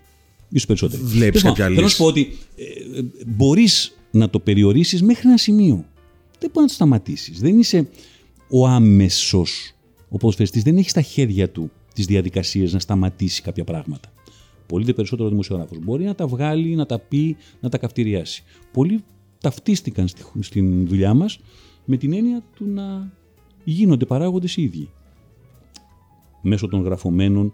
Πάντα Ναι, ισχύει. εκπρόσωπο τύπου που λέγαμε, εντάξει. Ναι. Όχι εκπρόσωποι τύπου. Όχι Εκπρόσωπο- με ο την εκπρο- έννοια ο της, ε, εκπρόσωπος τύπου, ναι, ο εκπρόσωπος τύπου, της, κα- ο κανονικός της ομάδας θα σου πει όπως ο κυβερνητικός εκπρόσωπος ότι βολεύει την ομάδα. Το δέχομαι. Είναι λάθος από τον δημοσιογράφο από αυτήν την πλευρά να περιμένει την επίσημη ανακοίνωση της ομάδας για να μάθει το τι συμβαίνει σε μια ομάδα. Κάποιοι λοιπόν δημοσιογράφοι γίναν άτυποι εκπρόσωποι τύπου, γιατί πιθανώς αυτό θέλεις να μου πεις πριν, βγαίνοντας μπροστά να προλάβουν ε, μη πείτε αυτό για την ομάδα γιατί είναι κακό, μη πείτε αυτό για την ομάδα γιατί είναι κακό. Η δουλειά του δημοσιογράφου δεν είναι, δεν πρέπει να τον νοιάζει αν ε, αυτό που θα πει είναι καλό ή κακό για μια ομάδα, αλλά αν αυτό ισχύει, αν αυτό είναι καλό. Καλό γενικότερα. Μπορεί να ταυτίζεται για μια στιγμή με το καλό αυτής της ομάδας, το γενικότερο καλό, αλλά η δουλειά του δημοσιογράφου είναι να αναδεικνύει ένα γεγονός. Όχι να το Δεν κρύβει. θα του κλείνανε πόρτες όμως, άμα Βεβαίως. έλεγαν. έτσι. Ε, βεβαίως. Ε, Έπρεπε να σκεφτεί και βιοποριστικά ενδεχομένως κάποιες Εννοείται, φορές. Εννοείται. Γι' αυτό και ίσως εγώ μερικές φορές δεν θέλω να μιλάω για αυτά τα πράγματα, γιατί εγώ δεν θέλω να πω ότι ήμουν τυχερός, γιατί τυχερός δεν ήμουν, τη δούλεψα τη τύχη μου, αλλά ε, και εγώ είχα τις προστριβές μου με σημαντικούς παράγοντες και εγώ είχα τις κόντρες μου, αλλά κέρδισα ένα πολύ βασικό πράγμα. Ακριβώς επειδή είχα και μια πολύ α- μεγάλη ανεξαρτησία με την έννοια του ότι δούλεψα πολύ γρήγορα με δικά μου μέσα. Ε, ο άλλος δεν τι να σου κάνει τι. Άντε να σε διώξει από ένα μαγαζί, από χ, το που δούλευες εκεί. Από το άλλο που είναι το δικό σου δεν μπορεί να σου κάνει. Όσο και αν σε πολεμήσει. Έτσι. Και αυτό μου έδωσε εμένα την ευκαιρία να μπορώ να πω πέντε πράγματα τα οποία υπό άλλες συνθήκες κάποιος άλλος μπορεί να μην μπορούσε. Αλλά θέλω να πω όμως ότι το να λες κάποια φορά το αυτονόητο, αυτό που είναι μπροστά σου και συμβαίνει, δεν είναι και καμιά τρομερή, τρομερά δύσκολη κατάσταση. Πρέπει να το λες αυτό που βλέπεις. Για ποιο λόγο έχει Για πέσει σένα. το ποδόσφαιρο; Ε, το ποδόσφαιρο έχει πέσει πολύ στην Ελλάδα. στην Ελλάδα. Ενώ στο εξωτερικό, εγώ είμαι υπέρ της άποψης ότι τα τελευταία 15 χρόνια το ποδόσφαιρο πήγε μπροστά. Στην Ελλάδα, πριν από 20 χρόνια, οι ομάδες που είχαμε αρχές δεκαετίας 2000, που κοντράραν η ΑΕΚ, τη Ρεάλ 3-3 και 2-2 στον Περναμπέο, ο Παναθηναϊκός έφτανε κάθε χρόνο ε, στους 4, μετά στους 8, μετά ε, στους 16 κτλ. Ο Ολυμπιακός που έκανε τα πρώτα του βήματα τότε με παιχνίδια στο Champions League δεν είχε κάνει τις νίκες που έκανε μετά. Ο Ολυμπιακός τα τελευταία χρόνια μόνο κάνει σταθερά κάποιες νίκες. ίσως είναι ο μόνος που είναι βελτιωμένος από πλευράς αποτελεσμάτων, από πλευράς εικόνας όμως, η ομάδα του Μπάγεβιτς το 99, ας πούμε, η ομάδα που είχε μέσα το Γιωβάνι, η ομάδα που είχε μέσα το Καρεμπέ, ποδοσφαιρικά ήταν και πάρα πολύ καλούς Έλληνες ποδοσφαιριστές, καλύτεροι από τις ομάδες των τελευταίων ετών που παίρνουν μεν πρωταθλήματα, αλλά έτσι δεν το συζητάω για Παναθηναϊκός περνάει τεράστια κρίση, η ΑΕΚ. Ο ΠΑΟΚ πήρε ένα πρωτάθλημα ήττητος πέρσι και πολύ δίκαια, αλλά και ο ΠΑΟΚ πριν από 15, 16, 17, 18 χρόνια, ας δει κάποιος τι παίχτες είχε και τι κόντρες έκανε και αυτός παίζοντας στην Ευρώπη. Πριν από 20 χρόνια έβγαλε την Arsenal που ήταν μια ομάδα του Wenger και πήρε το double στην Αγγλία, παίζοντα τη μέσα στο Χάιμπορι με πάρα πολλούς Έλληνες παίκτε μέσα στην ενδεκάδα, χωρίς να είναι πρωτοκλασάτη κάποιοι από αυτούς. Θέλω να πω ότι το ελληνικό ποδόσφαιρο πήγε πίσω. Η δεκαετία του 80 βγάλαμε τη Λάρισα πρωταθλήτρια. Έτσι, παίζοντας εκπληκτικό ποδόσφαιρο. Ε, πήρε όφη το κύπελο, πήρε η Καστοριά το κύπελο, πήρε ο Πανιόνιος το κύπελο, πήρε. Ε, παίξαν ομάδες. Ε, η Λάρισα έπαιξε και άλλους δύο τελικούς μέχρι να πάρει το, πήρε το κύπελο, έπαιξε άλλους δύο τελικούς και πήρε και το πρωτάθλημα. Αν δεις παιχνίδια της δεκαετίας του 80 ε, στο Ολυμπιακό Στάδιο, θα δεις με 60.000 κόσμο.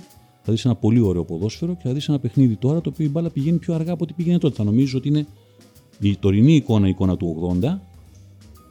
Τότε λοιπόν πλακωνόντουσαν στα γήπεδα στο εξωτερικό και εμείς στα γήπεδα ήμασταν δίπλα-δίπλα. Και είχε έρθει ο Κέβιν Κίγκαν, τεράστια φυσιογνωμία Άγγλος, Δύο φορές νικητής χρυσή μπάλας, superstar της Λίβερπουλ, του Αμβούργου μετά κτλ. Έχει έρθει στην Ελλάδα, του κάναμε μια συνέντευξη το 86 με την ΕΡΤ και τον πάμε και στο, με τον άνθρωπο που τον έφερε στην Ελλάδα από την εταιρεία, τον πάμε να δει Παναθηναϊκός ΑΕΚ. Στο ημιτελικό σκυπέλου, στο στάδιο. 65.000 κόσμος, δίπλα-δίπλα όλοι, ένα φοβερό 2-2. Και μου λέει, θα δω άλλο ποτέ εγώ στην Αγγλία τον κόσμο να ξανακάθεται έτσι δίπλα και να το ευχαριστιέται και τι ωραία που περνάτε εσείς και πόσο διασκεδάζετε την μπάλα. Forward 30 χρόνια μπροστά, εμείς δεν μπορούμε να πάμε καν στα γήπεδα, όχι λόγω του κορονοϊού, γιατί και πριν δεν πηγαίναμε. Ο φιλοξενούμενος δεν υπάρχει. Εμάς είναι πολεμικές σειράξεις και στην Αγγλία τους βλέπουμε και μας πέφτουν τα σαγόνια και λέμε: Κοίτα ρε, εσύ τι ωραία που είναι αυτή. Κατάλαβε. Φταίει το κοινό, ρε Χριστό. Ποιο είναι το πρόβλημα; Όλοι φταίνε. Όλοι φταίνε. Δεν υπάρχει. Ε, ταγκό είναι. Δεν μπορεί να φταίει ποτέ ένας μόνο. Εγώ θυμάμαι, ρε Χρήστο, τελευταία φορά που είδα μπάλα με ενθουσιασμό ήταν. Για, ομα... για οπαδικό μιλάω έτσι. Γιατί βλέπω εθνική καμιά φορά. Ήταν όταν έβαλε ο Κωνσταντίνο τον κόλλη στην Παρσελόνα. Τότε. Δεν ξέρω να το. Γιατί ήσουν μικρός. Ναι, αυτό, θυμάμαι που βλέπω ενθουσιασμό. Γιατί ήσουν μικρός, γιατί μεγαλώνεις και έχεις άλλες προτεραιότητες στη ζωή σου. Γιατί όλος ο κόσμος, το ρότερο Μουντιάλ που έχει δει ποτέ είναι πάντα το πρώτο το οποίο έχει παρακολουθήσει. Και μπορεί αυτό το Μουντιάλ να είναι το 2002, ας πούμε, στην Κορέα που ήταν άθλιο. Αλλά για το μυαλό του, επειδή ήταν 12 χρονών παιδί, 11-10, μάζευε τα χαρτάκια, περίμενε 6 μήνες με την αγωνία κτλ. Είναι το ρότερο, έτσι, είναι το ρότερο Μουντιάλ των, των χρόνων μας. Έτσι, εγώ πρόλαβα ελάχιστα το 70 και πρόλαβα το 74 πλήρως. Λέω τι ωραίο που είναι. Ναι, αντικειμενικά το 74 ήταν πολύ καλό γιατί είχε την Ολλανδία, γιατί είχε μέσα τη, μια πολύ καλή Γερμανία, την Πολωνία κτλ. Αλλά πάντα έτσι θα είναι. Κάποιος λοιπόν μπορεί να του αρέσει το Μουντιάλ του 90 γιατί ήταν πιτσυρικά γεννημένος το 78 ή το 79 ας πούμε και ήταν 10-11 χρονών κτλ. Το Μουντιάλ του 90 ήταν ένα άθλιο Μουντιάλ. Το οποίο είχε πάρα πολλά κακά παιχνίδια. Είχε πάρα πολλά παιχνίδια στο οποίο οι ομάδε να πάνε στα πέναλτι. Είχε πολλά παιχνίδια με κακές διαιτησίες. Και στο τέλος, ας πούμε, είχε και ένα κακό τελικό, ενώ η Γερμανία, ας πούμε, γενικώς ήταν δίκαια νικήτρια όλου του τουρνουά, ήταν και ένας κακός τελικός. Ε, αυτό τι σημαίνει, ότι συνήθως είσαι νεότερος. Και όταν είσαι νεότερος, εκείνη την εποχή, την ηλικία, επειδή η ζωή σου ήταν να πας βόλτα, να πας μπάνιο, να βγεις έξω μετά, να δεις τα παιχνίδια, να πας να παίξεις έξω μετά με τους άλλους φίλους σου. Υπήρχε κόσμος ο οποίος στα χωριά, ας πούμε, κανονίζαν, το, βλέπαν το παιχνίδι, ποιο ήταν το απογευματινό, Αργεντινή, έξω και εγώ, Βραζιλία και μετά βγαίναν και χωριζόντουσαν στις πλατείες. Και στην Αθήνα γινόταν αυτό μέχρι και τα, τη δεκαετία του 80. Μετά σταμάτησε. Γιατί λοιπόν συμβαίνει αυτό σήμερα, Γιατί υπάρχει αυτή η νοσταλγία. Ω, τι φοβερό ήταν τότε το πράγμα. Όχι. Και το τωρινά είναι ωραία. Απλώς τι γίνεται τώρα. Στα παγκόσμια κύπελα, ας πούμε, κάθε τέσσερα χρόνια, δεν υπάρχει κάποιο άγνωστο όνομα που μας ξαφνιάζει. Γιατί τότε η Βραζιλία εμφανιζόταν ανά τέσσερα χρόνια με 7, 8, 10 παίκτες που δεν τους ξέραμε. Τώρα οι Βραζιλιάνοι καλοί ποδοσφαιριστές, 18 χρονών, θα τους πάρει μια οποιαδήποτε ομάδα. Ποια ρεάλ. Τον Φιρμίνο, ας πούμε, που τον πήρε Λίβερπουλ μετά, τον είχε πάρει Χόφενχάιμ στη Γερμανία. Θα τον τσιμπήσουν νωρίς και αν θα κάνει όνομα θα φύγει από εκεί και θα πάει κάπου αλλού. Αντίστοιχα. Τότε δεν υπήρχε. Σήμερα άντε να μάθουμε κανέναν Αφρικάνο που δεν ξέρει. Και πάλι ούτε. Γιατί τους έχουν πάρει όλους οι Γάλλοι, τους έχουν πάρει όλους. Έτσι συμβαίνει. Γιατί συμβαίνει τώρα αυτό, γιατί συμβαίνει. Και γιατί δεν μας ξαφνιάζει πλέον, γιατί δεν μας ξαφνιάζει. Αλλά δεν είναι ότι είναι κακό το ποδόσφαιρο. Έχεις καλά πράγματα να κάνεις στη ζωή σου. Αν ρωτήσουμε 100 ανθρώπους για τον Χρήστο Τερακόπουλο, οι 110 θα πούνε ότι είσαι επιτυχημένος. Εντάξει. Εντάξει. Τι θεωρείς ότι ήταν αυτό που σου βοήθησε να πεις ότι ξέρεις τι; Ναι, ρε, πρώτα απ' όλα, αν συμφωνείς με αυτό, ότι θεωρείς τον εαυτό σου επιτυχημένο. Ε, τον εαυτό μου το θεωρώ επιτυχημένο. Ωραία. Ήταν ε, εντελώς λάθος να σου πω ότι δεν είναι. Σε αυτό το πράγμα που ασχολήθηκα, πετυχημένος θεωρούμε. Ε, αν με γουστάρει κάποιος ή δεν με γουστάρει, αν του αρέσει ή δεν του αρέσει, είναι εντελώς διαφορετικό πράγμα. Έτσι. Το ένα είναι καθαρά πρακτικό και το άλλο είναι καθαρά θέμα γούστου. Δεν νομίζω ότι κάποιος μπορεί να αμφισβητήσει τέλος πάντων την, ε, την επιτυχία. Είναι αυτό που μπορεί να με έκανε επιτυχημένο. Να. Εγώ θεωρώ ότι είχα μια τρέλα για αυτό το πράγμα. Θεωρώ ότι κάποιοι άνθρωποι είναι γεννημένοι για να κάνουν μια δουλειά. Εγώ θεωρώ πραγματικά αυτό. Δηλαδή, κάποιοι έχουν. Ε, αυτή είναι η, το, το πράγμα για το οποίο ήταν εκεί.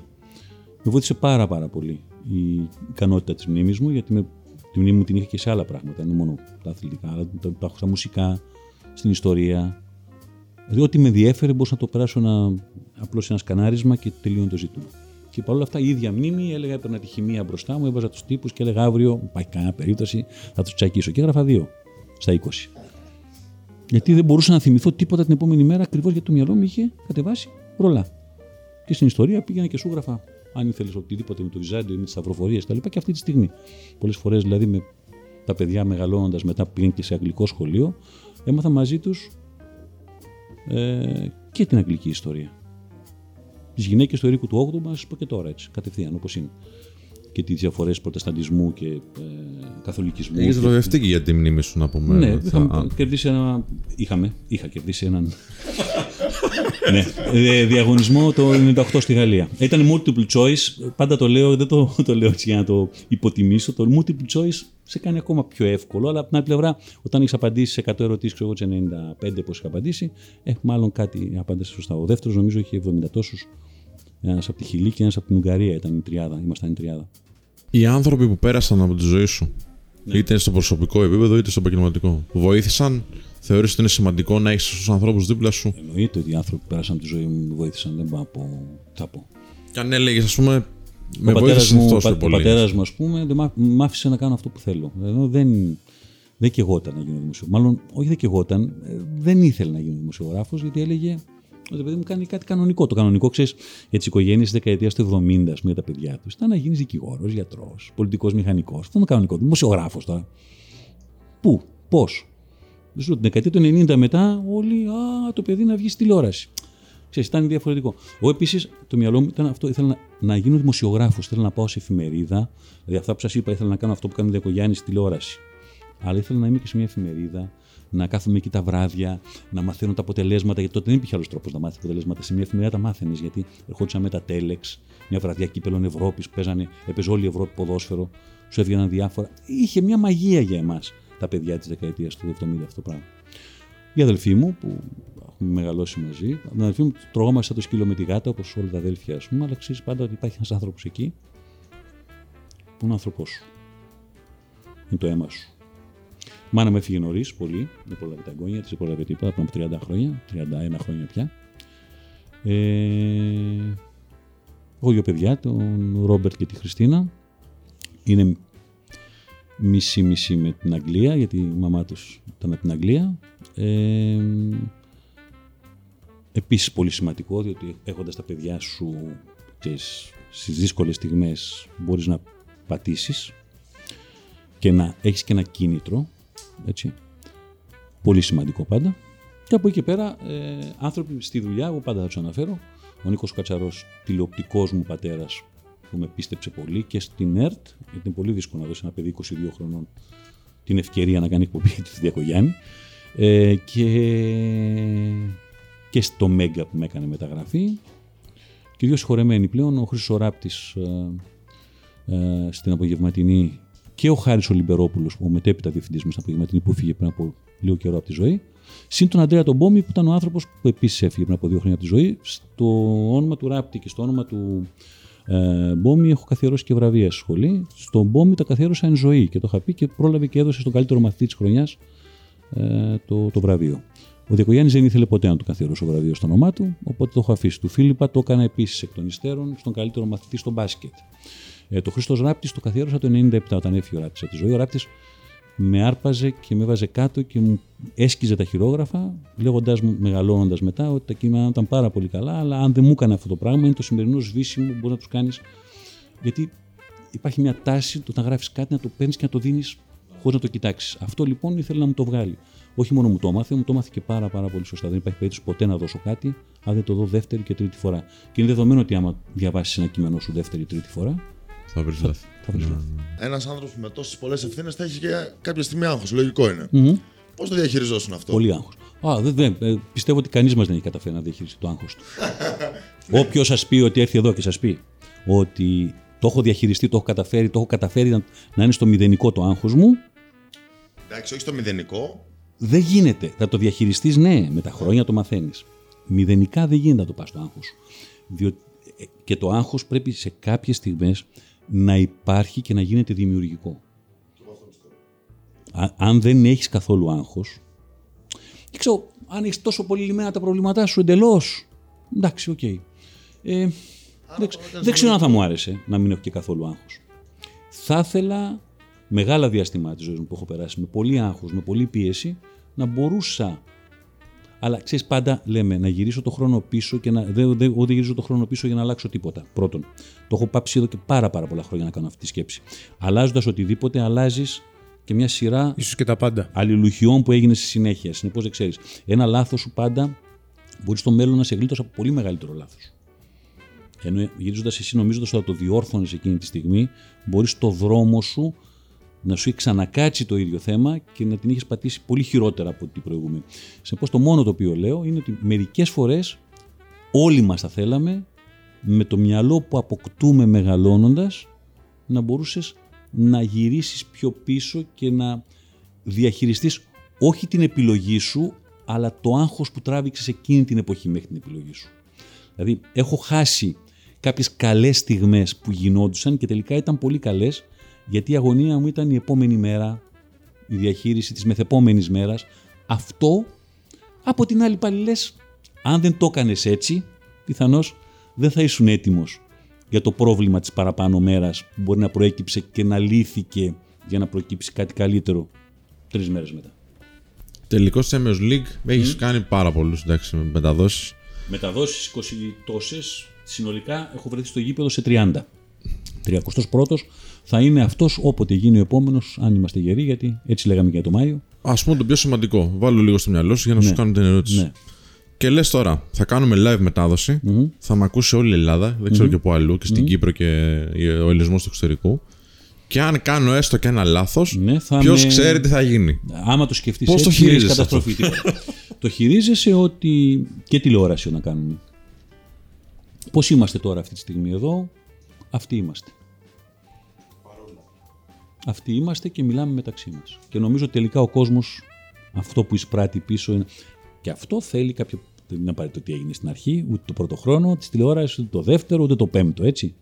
Με τα χρόνια όμως ηρεμείς μπροστά από τη τηλεόραση, μπροστά από το φακό, το ίδιο είναι και στη μετάδοση. Άμα κάθομαι και σκέφτομαι ότι άμα κάνω λάθος, τι θα πει ο Σπύρος, ο Γιάννης, ο Κώστας, ο Χρήστος, πω, πω.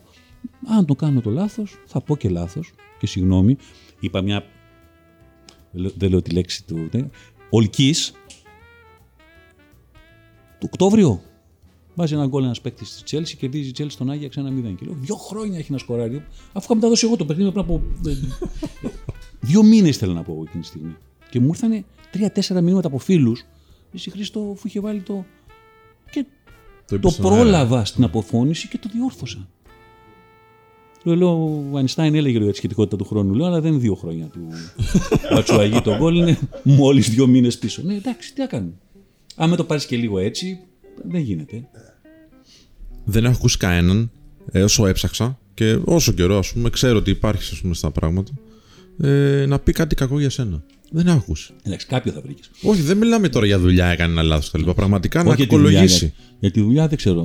Για να με κακολογήσει. Να πει, Α, αυτός είναι ο εγκάθετος. Θεωρώ ότι έχω υπάρξει και σαν συνεργάτης πάρα πολύ καλός, με πάρα πολύ κόσμο. Επίσης, επειδή το τάξιμο δεν χάλασε ποτέ κανέναν, το δώσιμο χάλασε, ήξερα πάντα τι υπόσχομαι και τι μπορώ να κάνω και μέχρι που μπορώ να το κάνω. Και από πλευράς καθημερινής ε, συναναστροφής και από πλευράς επαγγελματικής. Τι προτείνεις τον άλλο δηλαδή σε μια συνεργασία πρέπει να μπορείς να τη τηρήσεις. Και το τρίτο είναι νομίζω ότι γενικότερα ότι ε, ναι, προσπάθησα δεν είναι πάντα εύκολο να κρατήσεις αποστάσεις, να μην εξάψεις πάθη, να μην είσαι εριστικός. Δεν το έχω καταφέρει πάντα. Όλοι μας έχουμε πει κάτι το οποίο μπορεί να είναι και λίγο έτσι. Αλλά από την άλλη πλευρά δεν... ε, Επίσης, εγώ δεν θεωρώ καθόλου κακό αυτό που λένε κάποιοι κολοτούμπα. Είναι ίδιο των ανθρώπων μεγαλώνοντας. Αν με πείσει με αυτό που θα μου πεις, να αλλάξω γνώμη. Αν δεν αλλάξω γνώμη, είμαι μονικός. Προτιμώ να με πεις λοιπόν κολοτούμπα, αν κάποια στιγμή αλλάξω τη γνώμη μου σε κάτι, για έναν παίχτη που πίστευα, ας πούμε, και έλεγα στην αρχή ότι τι φοβερός είναι, αν στον δρόμο δεν είναι, γιατί εσύ με έπεισες. Ή αυτό που είδα με έπεισε ότι δεν είναι, από το να επιμένω εγώ σώνει και καλά και να βγάζω σε ένα τρελό, επειδή εγώ αρχικά είχα πει κάτι. Δεν είναι πολύ καλύτερο το να μην είσαι μονικός. Και δεν είναι θέμα κολοτούμπας, παιδιά, έτσι. Είναι μεγαλώνοντας, ε, αποκρισταλώνεις, μαθαίνεις επίσης τεχνικές και διαδικασίες, το, το ίδιο το μυαλό σου, με βάση περισσότερα δεδομένα τα οποία έχει, να σε κάνει να μπορείς να κρίνεις καλύτερα ή πιο αποστασιοποιημένα ή πιο τετραγωνισμένα ή πιο με μεγαλύτερη άβλυνση στις γωνίες κάποια πράγματα από αυτά που έκανες όταν είσαι 25, όταν είσαι 35, όταν είσαι 45. Έτσι πάει. Ξέρεις τι γίνεται. Ε, Πολλοί άνθρωποι σκέφτονται ότι οι πρωταγωνιστές αυτού του παιχνιδιού είναι ποδοσφαιριστές. Αλλά. Είναι. Αλλά Είναι, ναι, δεν βεβαίως. είναι. Βεβαίως. Δεν είναι Αλλά μόνο. δεν ξέρω, για μένα προσωπικά θα μιλήσω. Είναι πιο σημαντικό να μιλήσω με σένα. Που έχεις μια πιο Α, σφαιρική άποψη των Εντάξει, τώρα το πραγμάτων. κατάλαβα τι λες. Και... Όχι, δεν είναι. Ε, η- σε όλα τα πράγματα η, η προσέγγιση πρέπει να είναι ότι από όλους μπορείς να μάθεις. Σε πληροφορώ έχω μάθει πάρα πάρα πολλά πράγματα όλα αυτά τα 25 χρόνια από την τάξη, από τα παιδιά. Από τους, τους 18χρονους, 22χρονους, 24χρονους, 25χρονους, όταν ξεκίνησε η σχολή μου εγώ 32, έτσι. Δηλαδή είχα παιδιά που ήταν 28 και 30 και παρατήσαν τα πάντα και ήρθαν να κάνουν μια καινούργια αρχή και την καταφέρανε. Ήταν πάρα πολύ κοντά στην ηλικία. Μεγαλώνοντας τα χρόνια, η απόστασή μου είναι πολύ μεγαλύτερη. Παρ' όλα αυτά προσπαθώ πάντα να ακούσω. Τη κριτική, το, ακόμα και την ισοπεδωτική κριτική που έχει ο 19άρης, ο 20άρης, ο 18άρης μερικές φορές, 17άρης γιατί έχουμε και τέτοιες ηλικίες, ξέρεις, με το που τελειώνει το σχολείο, ο άλλος δεν περνάει τις πανελλήνιες, μας έρχεται. Ξέρεις, τα Ναι, 18 ναι, είναι το... Θέλω τον κόσμο και τον θέλω τώρα, ας πούμε, και θα τον κρεμίσω. Ε, Αλίμονα δεν ήταν έτσι ο κόσμος. Δηλαδή, Κάφκα νομίζω το έλεγε που έλεγε ότι να φοβάσαι τον κόσμο που οι νέοι δεν έχουν απαιτήσεις, δεν έχουν, ε, δεν έχουν εκρήξεις, δεν έχουν... Ε, εννοείται. Αυτό είναι νέοι. Επίσης, πάρα πολλές φορές μεγαλώνοντας, ξεχνάμε ότι περάσαμε κι εμείς από τα ίδια στάδια. Δηλαδή, οκ. Okay. Συνεπώς, νομίζω ότι και από τους ποδοσφαιριστές μπορείς να μάθεις πάρα πολλά. Ειδικά πάντως, όταν περάσει ο καιρός λίγο και τελειώσουν την καριέρα τους, Έτσι εκεί αυτό. καταλαβαίνουν, κοιτάνε πίσω και συνειδητοποιούν και οι ίδιοι μερικά πράγματα πόσο μεγαλύτερη αξία είχαν από τη στιγμή που τα ζούσαν, γιατί ξέρεις, σε, σε παίρνει λίγο η διαδικασία της θάλασσας, σε τραβάει προς τα μέσα και νομίζεις. Επίσης ένα λάθος μεγάλο των αθλητών είναι ότι νομίζουν, ειδικά στα καλά συμβόλαια, ότι Αυτό είναι, τέλος. τραβάει έτσι όλη η ζωή. Δηλαδή, μια ζωή θα βρίσκεται κάποιος. Στο εξωτερικό υπάρχουν τεράστιοι ποδοσφαιριστές που κοιμούνται σε παγκάκια μετά από χρόνια ενώ βγάζανε απίστευτα λεφτά. Έναν από αυτούς τον βρήκανε πριν από λίγο καιρό και είναι και στην Ατλαντική τώρα. Αριστερός μπακ τεράστιος της Arsenal δεκαετίας του 80 και αρχές 90, εθνικές ομάδες Αγγλίας κτλ. Τον βρήκαν, φωνάξαν την κόρη του και τον μάζεψε από ένα παγκάκι κάποια στιγμή και χάσει τα πάντα αυτός σε στοιχήματα, άλογα, σε πάρα πολλές τέτοιες περιπτώσεις. Ποτό, αλκοόλ, αυτό. Και στην Ελλάδα έχουμε τέτοιες περιπτώσεις. Οπότε, ξέρεις, μερικές φορές το να φωνάξεις κάποιον ο οποίος και τελείωσε την καριέρα του και συνεχίζει και κάνει κάτι σοβαρό ή είναι μέσα στην καριέρα του και συνεχίζει και λειτουργεί πολύ λακωνικά με ορισμένα πράγματα, με τις επιλογές του. Διαμαντίδη, ας πούμε, είναι ένα παιδί το οποίο δεν μπορείς να μην υποκληθείς. Όχι στην αξία του την πασχετική. Εννοείται. δε. Στο πώς σκέφτεται, το πόσο σοβαρό παιδί είναι, το πόσο όταν έπαιζε ήταν πολύ μετρημένος σε αυτά. Αυτά τα λίγα πράγματα μπορεί να σου πει. Περιμένεις από τον καλό σεντερφόρ που μόλις τελείωσε την καριέρα του στα 35 του χρόνια, ας πούμε, και έβαλε 200 γκολ, να μπορεί να σου έρθει σε μια εκπομπή και να σου κάνει και μια πλήρη ανάλυση της Ιλιάδας και της Οδύσσιας. Δεν το, δεν το θέλεις κιόλας στο κάτω-κάτω της γραφής. Αν μπορεί να στο κάνει, μπράβο του, αλλά από αυτό θες να μάθεις κάποια άλλα πράγματα. Μπορεί όμως να δώσει κάποια μαθήματα μερικές φορές μιλώντας σε αυτούς που ακολουθούν από πίσω. Να ταρακουνηθούν, να, να, να υπάρξει ένας συναγερμός. Έχεις γνωρίσει άπειρες προσωπικότητες, μεγάλους στάρ και Το football talk προπονητές. μέσα αυτούς έχει κυρίως. Μπράβο, 31 και- μεγάλα ονόματα. Ποιον θα έλεγες ότι είναι ο- η μεγαλύτερη προσωπικότητα, ο μεγαλύτερος ηγέτης, ένας άνθρωπος που Ηγέτης. θαυμάζεις πάει, πάει πραγματικά; διαφορετικά πράγματα, αν μου Ναι. το πεις έτσι. Ο ηγέτης, ας πούμε, ο Σεράλεξ. Σεράλεξ Φέργκισον. Νομίζω ότι. Γιατί; Το πρόσεξε είναι στη Manchester United, μου λένε πολλές φορές που εγώ είσαι Ναι, που Liverpool είσαι και κάτι Liverpool, τέτοιο. ναι. Αυτά σαν χλαμάρες. Φτάνει για να τρώνε τα μικρά παιδιά το φαγητό τους. Ε, το τι είσαι με το, το, το να παραδεχθείς την αξία ενός ανθρώπου που πήρε 13 πρωταθλήματα σε 20 χρόνια, δηλαδή όσα έχουν πάρει όλες οι υπόλοιπες ομάδες της Premier League, τα υπόλοιπα 13, έχουν πάρει τα υπόλοιπα 13 πρωταθλήματα οι υπόλοιπες ομάδες. Τώρα θα πάρει και η Liverpool ένα μετά από 30 χρόνια. Και αυτός πήρε 13 σε 20. Ενώ τα πρώτα 4 χρόνια σηκώνανε πανό και του λέγανε φύγε. Τον στήριξε η διοίκηση, πήρε το πρώτο τίτλο, τον δεύτερο και έκτισε μετά. Βασική λοιπόν διαδικασία πώς μπορείς να περιμένεις και να χτίσεις. Έτσι. Πολύ ο ωραίο Μαρτίνς παιχνίδι. στον Ολυμπιακό πέρσι, ο Μαρινάκης. Την καλύτερη απόφαση εδώ και χρόνια. Στον Ολυμπιακό πήρε τη χρονιά που δεν του πήρε τίποτα προπονητής. Του λέγανε διώξ' τον κάποιοι γύρω του. Πήρε την απόφαση μόνος του, τον κράτησε. Δικαιώθηκε. Ο Ολυμπιακός φέτος πήρε πανάξια ένα πρωτάθλημα παίζοντας ωραία μπάλα. Συνεχίζει στην Ευρώπη, έτσι όπως είναι το Europa League τον Αύγουστο, που θα γίνουν μπαμπ μπαμπ μπαμπ τα παιχνίδια, με δυόμιση καλά παιχνίδια, τρία μπορεί να βρεθείς τελικό. Και αυτά όλα. Και ανανέωσε φυσικά τον προπονητή του, εννοείται, για να μην το χάσει.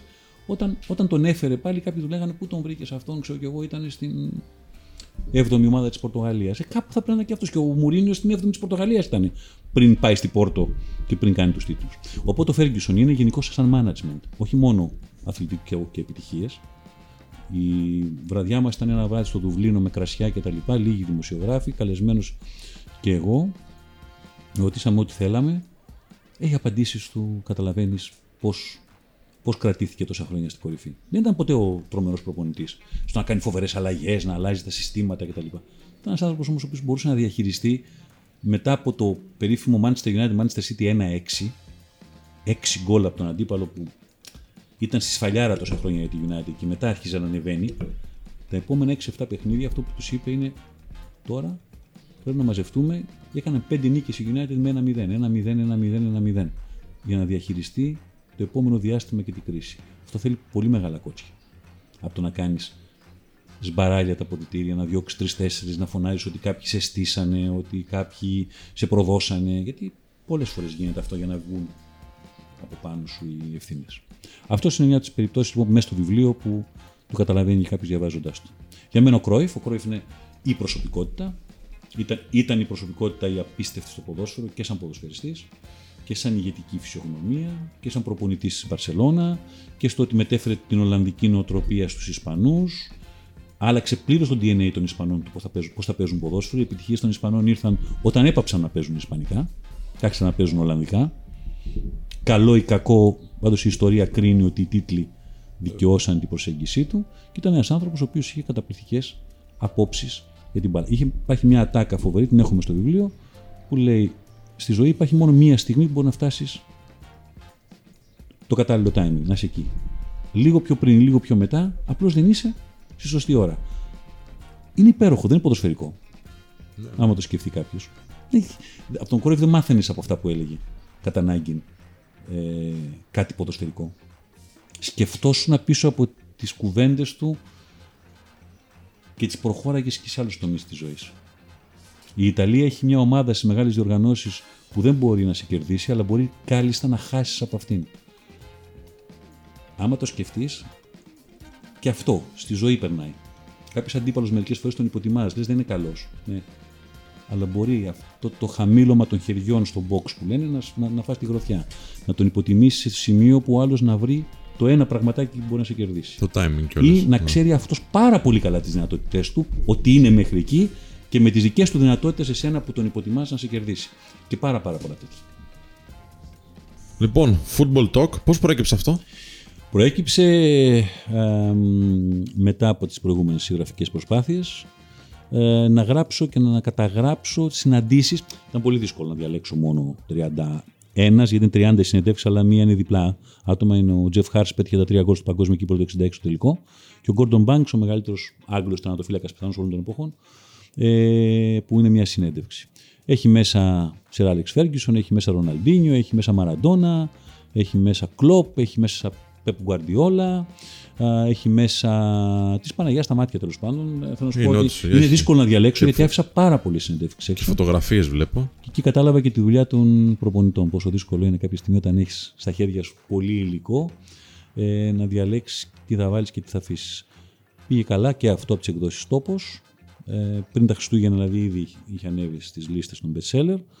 Ε, είναι εύκολο διάβαστο, είναι- δεν έχει κεφάλαια, συνεπώς κάποιος κάνει ένα έτσι θα πέσει σε, στον Κρόιφ, θα του αρέσει. Θα κάνει ένα έτσι θα πέσει πάνω στον Κέβιν Κίγκαν, θα του αρέσει, θα μείνει. Θα κάνει ένα έτσι θα πέσει πάνω στον σε Stanley Matthews, ας πούμε. Θα του αρέσει, θα μείνει, μπορεί να ξαναγυρίσει μετά πίσω. Δηλαδή, οπότε αυτό βοηθάει πάρα πολύ, ειδικά σε καλοκαιρινή ανάγνωση, σε, όταν ξαναρχίσει η κανονικότητα πλήρως, τα ταξίδια, αεροπλάνα, πλοία κτλ. Ε, είναι πολύ ωραίο. Ο Μουρίνιο Λέω και πολλές προσωπικές ιστορίες μέσα, γιατί μερικά δεν είναι μια συνέντευξη, συνέντευξη, κάτσαμε κάτω, μερικά είναι μια συνέντευξη. Μερικά είναι και δεύτερη και τρίτη και τέταρτη συνάντηση που μπορεί να έχει γίνει με Ναι. κάποιους. Οπότε διαλέγεις κομμάτια και κάνεις μια μικρή σύνθεση από όλο το πράγμα. Και έχω βάλει σημειολογικά μόνο έναν Έλληνα, το Ζαγοράκι, αν και υπάρχει κι άλλος ένας Έλληνας, ο Φερνάντος Σάντος μέσα. που Ναι, ναι, ναι. Μετράμε Έλληνα, αλλά ε, αυτός είναι πρωταθλητής Ευρώπης πια με την Πορτογαλία και είναι ένας άνθρωπος με υπέροχη έτσι, κουλτούρα γενικώ. Ε, το Ζαγοράκι έχω βάλει που είναι μια μεγάλη συνέντευξη, την κάναμε για το Active. Είχα πάει στο σπίτι του στην Ιταλία, στην Πολόνια, με πολύ ωραίες φωτογραφίες. Μετά το 2004, όταν κλείνοντας το 4, ήταν ο άνθρωπος της χρονιάς λόγω του ε, ο MVP του Euro, τέταρτος στις λίστες, πέμπτος εκεί χρυσές μπάλες και όλα τα σχετικά αδιανόητα πράγματα για Έλληνες ποδοσφαιριστές στον απόϊχο του 2004. Και είναι μια πολύ ωραία συνέντευξη γιατί μιλάει μέσα για πολλά προσωπικά πράγματα, όχι κατά ανάγκη ποδοσφαιρικά και πώς πήγε το Euro κτλ. Και πει για πολύ ωραία πράγματα έτσι, για την καθημερινότητά του, για τις επιλογές του. Ε, ναι. Γενικά είναι ένα βιβλίο το οποίο μέσα έχει πολλούς και διαφορετικούς τρόπους προσέγγισης. Ας πούμε λέω μέσα για τον Μαραντόνα πόσοι τύποι τον περιστοιχίζαν σε εκείνη την περίφημη συνέντευξη. Είναι στα τουζένια του, παίζει μπάλα, έχει έρθει στη Θεσσαλονίκη, παίζει ΠΑΟΚ Νάπολη. Ε, ε, είναι δύο χρόνια μετά το περίφημο χέρι του Θεού και το Μουντιάλ που έχει πάρει η Αργεντινή. Είναι δύο χρόνια πριν ξαναπάει την Αργεντινή στο τελικό το 90 και καταλαβαίνεις μπαίνοντας σε αυτή την περίφημη σουίτα ότι κυκλοφορούν πάρα πολύ περίεργοι τύποι με πολύ περίεργο τρόπο που σε κοιτάνε πολύ περίεργα. Γενικώς όλη η ατμόσφαιρα δεν είναι το καλύτερο πράγμα ε, γύρω από έναν άνθρωπο που τους τράβαγε πάνω του σαν τις μύγες, έτσι όπως καταλαβαίνεις και από την, το υπόλοιπο της ζωής και της καριέρας του, της καριέρας του πρώτα κυρίως και μετά της ζωής του, συνειδητοποιείς πόσοι, πόσος κόσμος γύρω του ε, απομιζούσε. Δεν ήταν ωραία, δηλαδή δεν ήταν ωραία εμπειρία, ενώ είναι μια συνέντευξη με έναν άνθρωπο που ποδοσφαιρικά δεν νομίζω ότι μπορούμε να βάλουμε πραγματικά. Έχω φυσικά εννοείται Λεον- Λίο Μέση μέσα, αποκλειστική συνέντευξη μάλιστα για την Ελλάδα το 2012. Ένα πολύ γλυκό παιδί. Είχε πει θα μείνω για πάντα στην Παρσελώνα. Πολλές φορές οι ποδοσφαιριστές κάνουν αυτά τα, τις, τα φιλιά, τα σήματα κτλ. Αυτό το τήρησε. Εκεί έμεινε. Και έχω και μια συνέντευξη Ρονάλντο που δεν είναι δικιά μου. Διότι μου το υποσχέθηκε ο Σάντος, δεν μπορέσαμε να το κάνουμε. Λέγαμε θα το κάνουμε κάποια στιγμή, δεν έγινε. Ε, και έτσι πήρα μια συνέντευξη γιατί δεν μπορούσε να λείπει ο Ρονάλντο από ένα τέτοιο βιβλίο. Ο Ρο- Υπάρχει και ο Ρονάλντο Βραζιλιάνος μέσα. Ναι, τον είδα. τον Αλλά είδα. ο Ρονάλντο, ο Πορτογάλος, όπου μιλάει για τη ζωή του, ήταν στο BBC η συνέντευξη. Πολύ ωραία. Για τον αλκοολισμό του πατέρα του, για το πόσο δύσκολα παιδικά χρόνια πέρασε και το θεωρώ πολύ πάλι πιο σημαντικό από το ποιο ήταν το πιο ωραίο του γκολ ή αν ήταν το ψαλίδι ή οτιδήποτε άλλο. Συνεπώς βρίσκει κάποιος μέσα τους πάντες. Πολύ ενδιαφέρον φαίνεται για αυτό που λες και το βιβλίο. Λοιπόν. Οπότε θα το δώσουμε σε κάποιον άνθρωπο αυτό που μας έφερες τώρα Ωραία, αυτό. τέλεια. Από αυτούς που μας βλέπουν. Λοιπόν, συνήθως πώς γίνεται; Τους λέμε μια ερώτηση, μια ανοιχτή ερώτηση. Και Ναι, η ναι. καλύτερη απάντηση κερδίζει το δώρο Η που έχουμε. καλύτερη Η απάντηση. καλύτερη απάντηση. Ωραία. Λοιπόν, τι ερώτηση θα θέλεις να βάλουμε; Τι ερώτηση τους βάλουμε; Ναι. Πρέπει να είναι γνώσιος, όχι. Πρέπει να είναι η καλύτερη χρειάζεται. απάντηση. Να είναι κρίσεω ανοιχτή. Να βάλουν λοιπόν να μου απαντήσουν, να μας απαντήσουν σε εσάς. Αν η απάντηση είναι η λέξη ποδόσφαιρο, ποια θα μπορούσε να είναι η ερώτηση; Πολύ ωραίο. Ωραίο. Πολύ ωραίο. Αυτό θα θα μας σας υπογράψει δώσει, κιόλα για τον θα το φίλο ή τη διαλέξετε, θα φίλη. το υπογράψω εννοείται. Λοιπόν, στο φίλο ή στη φίλη του Men of Style θα γράψει. Γιατί έχουμε και γυναικείο Έγινε. κοινό.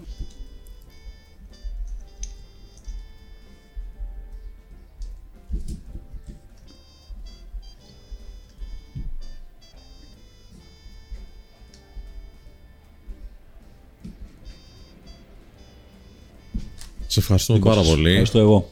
Ήταν μία από τις καλύτερες κουβέντες που έχουμε κάνει. Να είστε καλά. Μεγάλη μας χαρά και μεγάλη μας τιμή που μας τίμησες. Είναι ένα μεγάλη μου χαρά, ήταν πάρα, πάρα πολύ ωραία. Να είσαι καλά. Τα επόμενα σχέδια να πούμε τώρα. Τι έχουμε; Τα επόμενα σχέδια δεν ξέρω τι έχουμε. Ε, μ, αυτή τη στιγμή δεν υπάρχει κάποιο βιβλίο στον ορίζοντα άμεσα, διότι δεν προλάβαμε να προμοτάρουμε καλά αυτό. Ε, η Κοσμοτέ έχω μια συμβόλαιο ακόμα που τρέχει άλλον ένα χρόνο. Θεωρώ ήδη έφτασα όταν ολοκληρωθεί αυτός ο ένας χρόνος, ελπίζω και γεροί να είμαστε, θα έχω συμπληρώσει ε, γεμάτα έξι χρόνια. Συνεπώς, πιθανώς με άλλη μια ανανέωση ε, να φτάσω στα 8 ή στα 9. Σημαίνει ότι θα έχω συμπληρώσει ε, από το 1983 περίπου που κάνω τηλεόραση 40 χρόνια τηλεόρασης. Είναι πάρα πάρα πολλά. Χαίρομαι που ο κόσμος Πιθανώς από ό,τι φαίνεται και από όλα τα μηνύματα που παίρνω και εγώ. Δεν με έχει βαρεθεί ακόμα. Το πόσο θα αντέξω που με ρωτάνε κάποιοι, κανείς μας δεν ξέρει. Όσο αυτό που σας είπα νωρίτερα. Όσο θα μ' αρέσει να κάνω αυτή τη δουλειά χωρίς να σηκώνομαι το πρωί και να λέω: Όχι, πάλι πρέπει να κάνω αυτό το πράγμα. Όχι, πάλι πρέπει να ταξιδέψω. Όχι, πάλι πρέπει να πάω στο εξωτερικό για μετάδοση. Όχι, πάλι πρέπει να πάω στα στούντιο γιατί έχουμε εκπομπή. Όχι, πρέπει να πάω στη σχολή. Όσο δεν θα το κάνω αυτό το πράγμα και αντέχω, θα το κάνω. Ευχόμαστε να το κάνεις για πολλά πολλά χρόνια ακόμα, Χρήστο. είστε καλά. Ευχαριστούμε πάρα πολύ. Ευχαριστούμε πολύ. Μαθήματα ζωής εδώ, ολόκληρο σεμινάριο από τον Χρήστο Τυρακόπουλο. Ευχαριστούμε και σα που παρακολουθήσατε και αυτό το επεισόδιο. Ευχαριστώ και σα, παιδιά. Μην ξεχάσετε να κάνετε subscribe, να κάνετε ένα like και τα λέμε στο επόμενο. Γεια χαρά.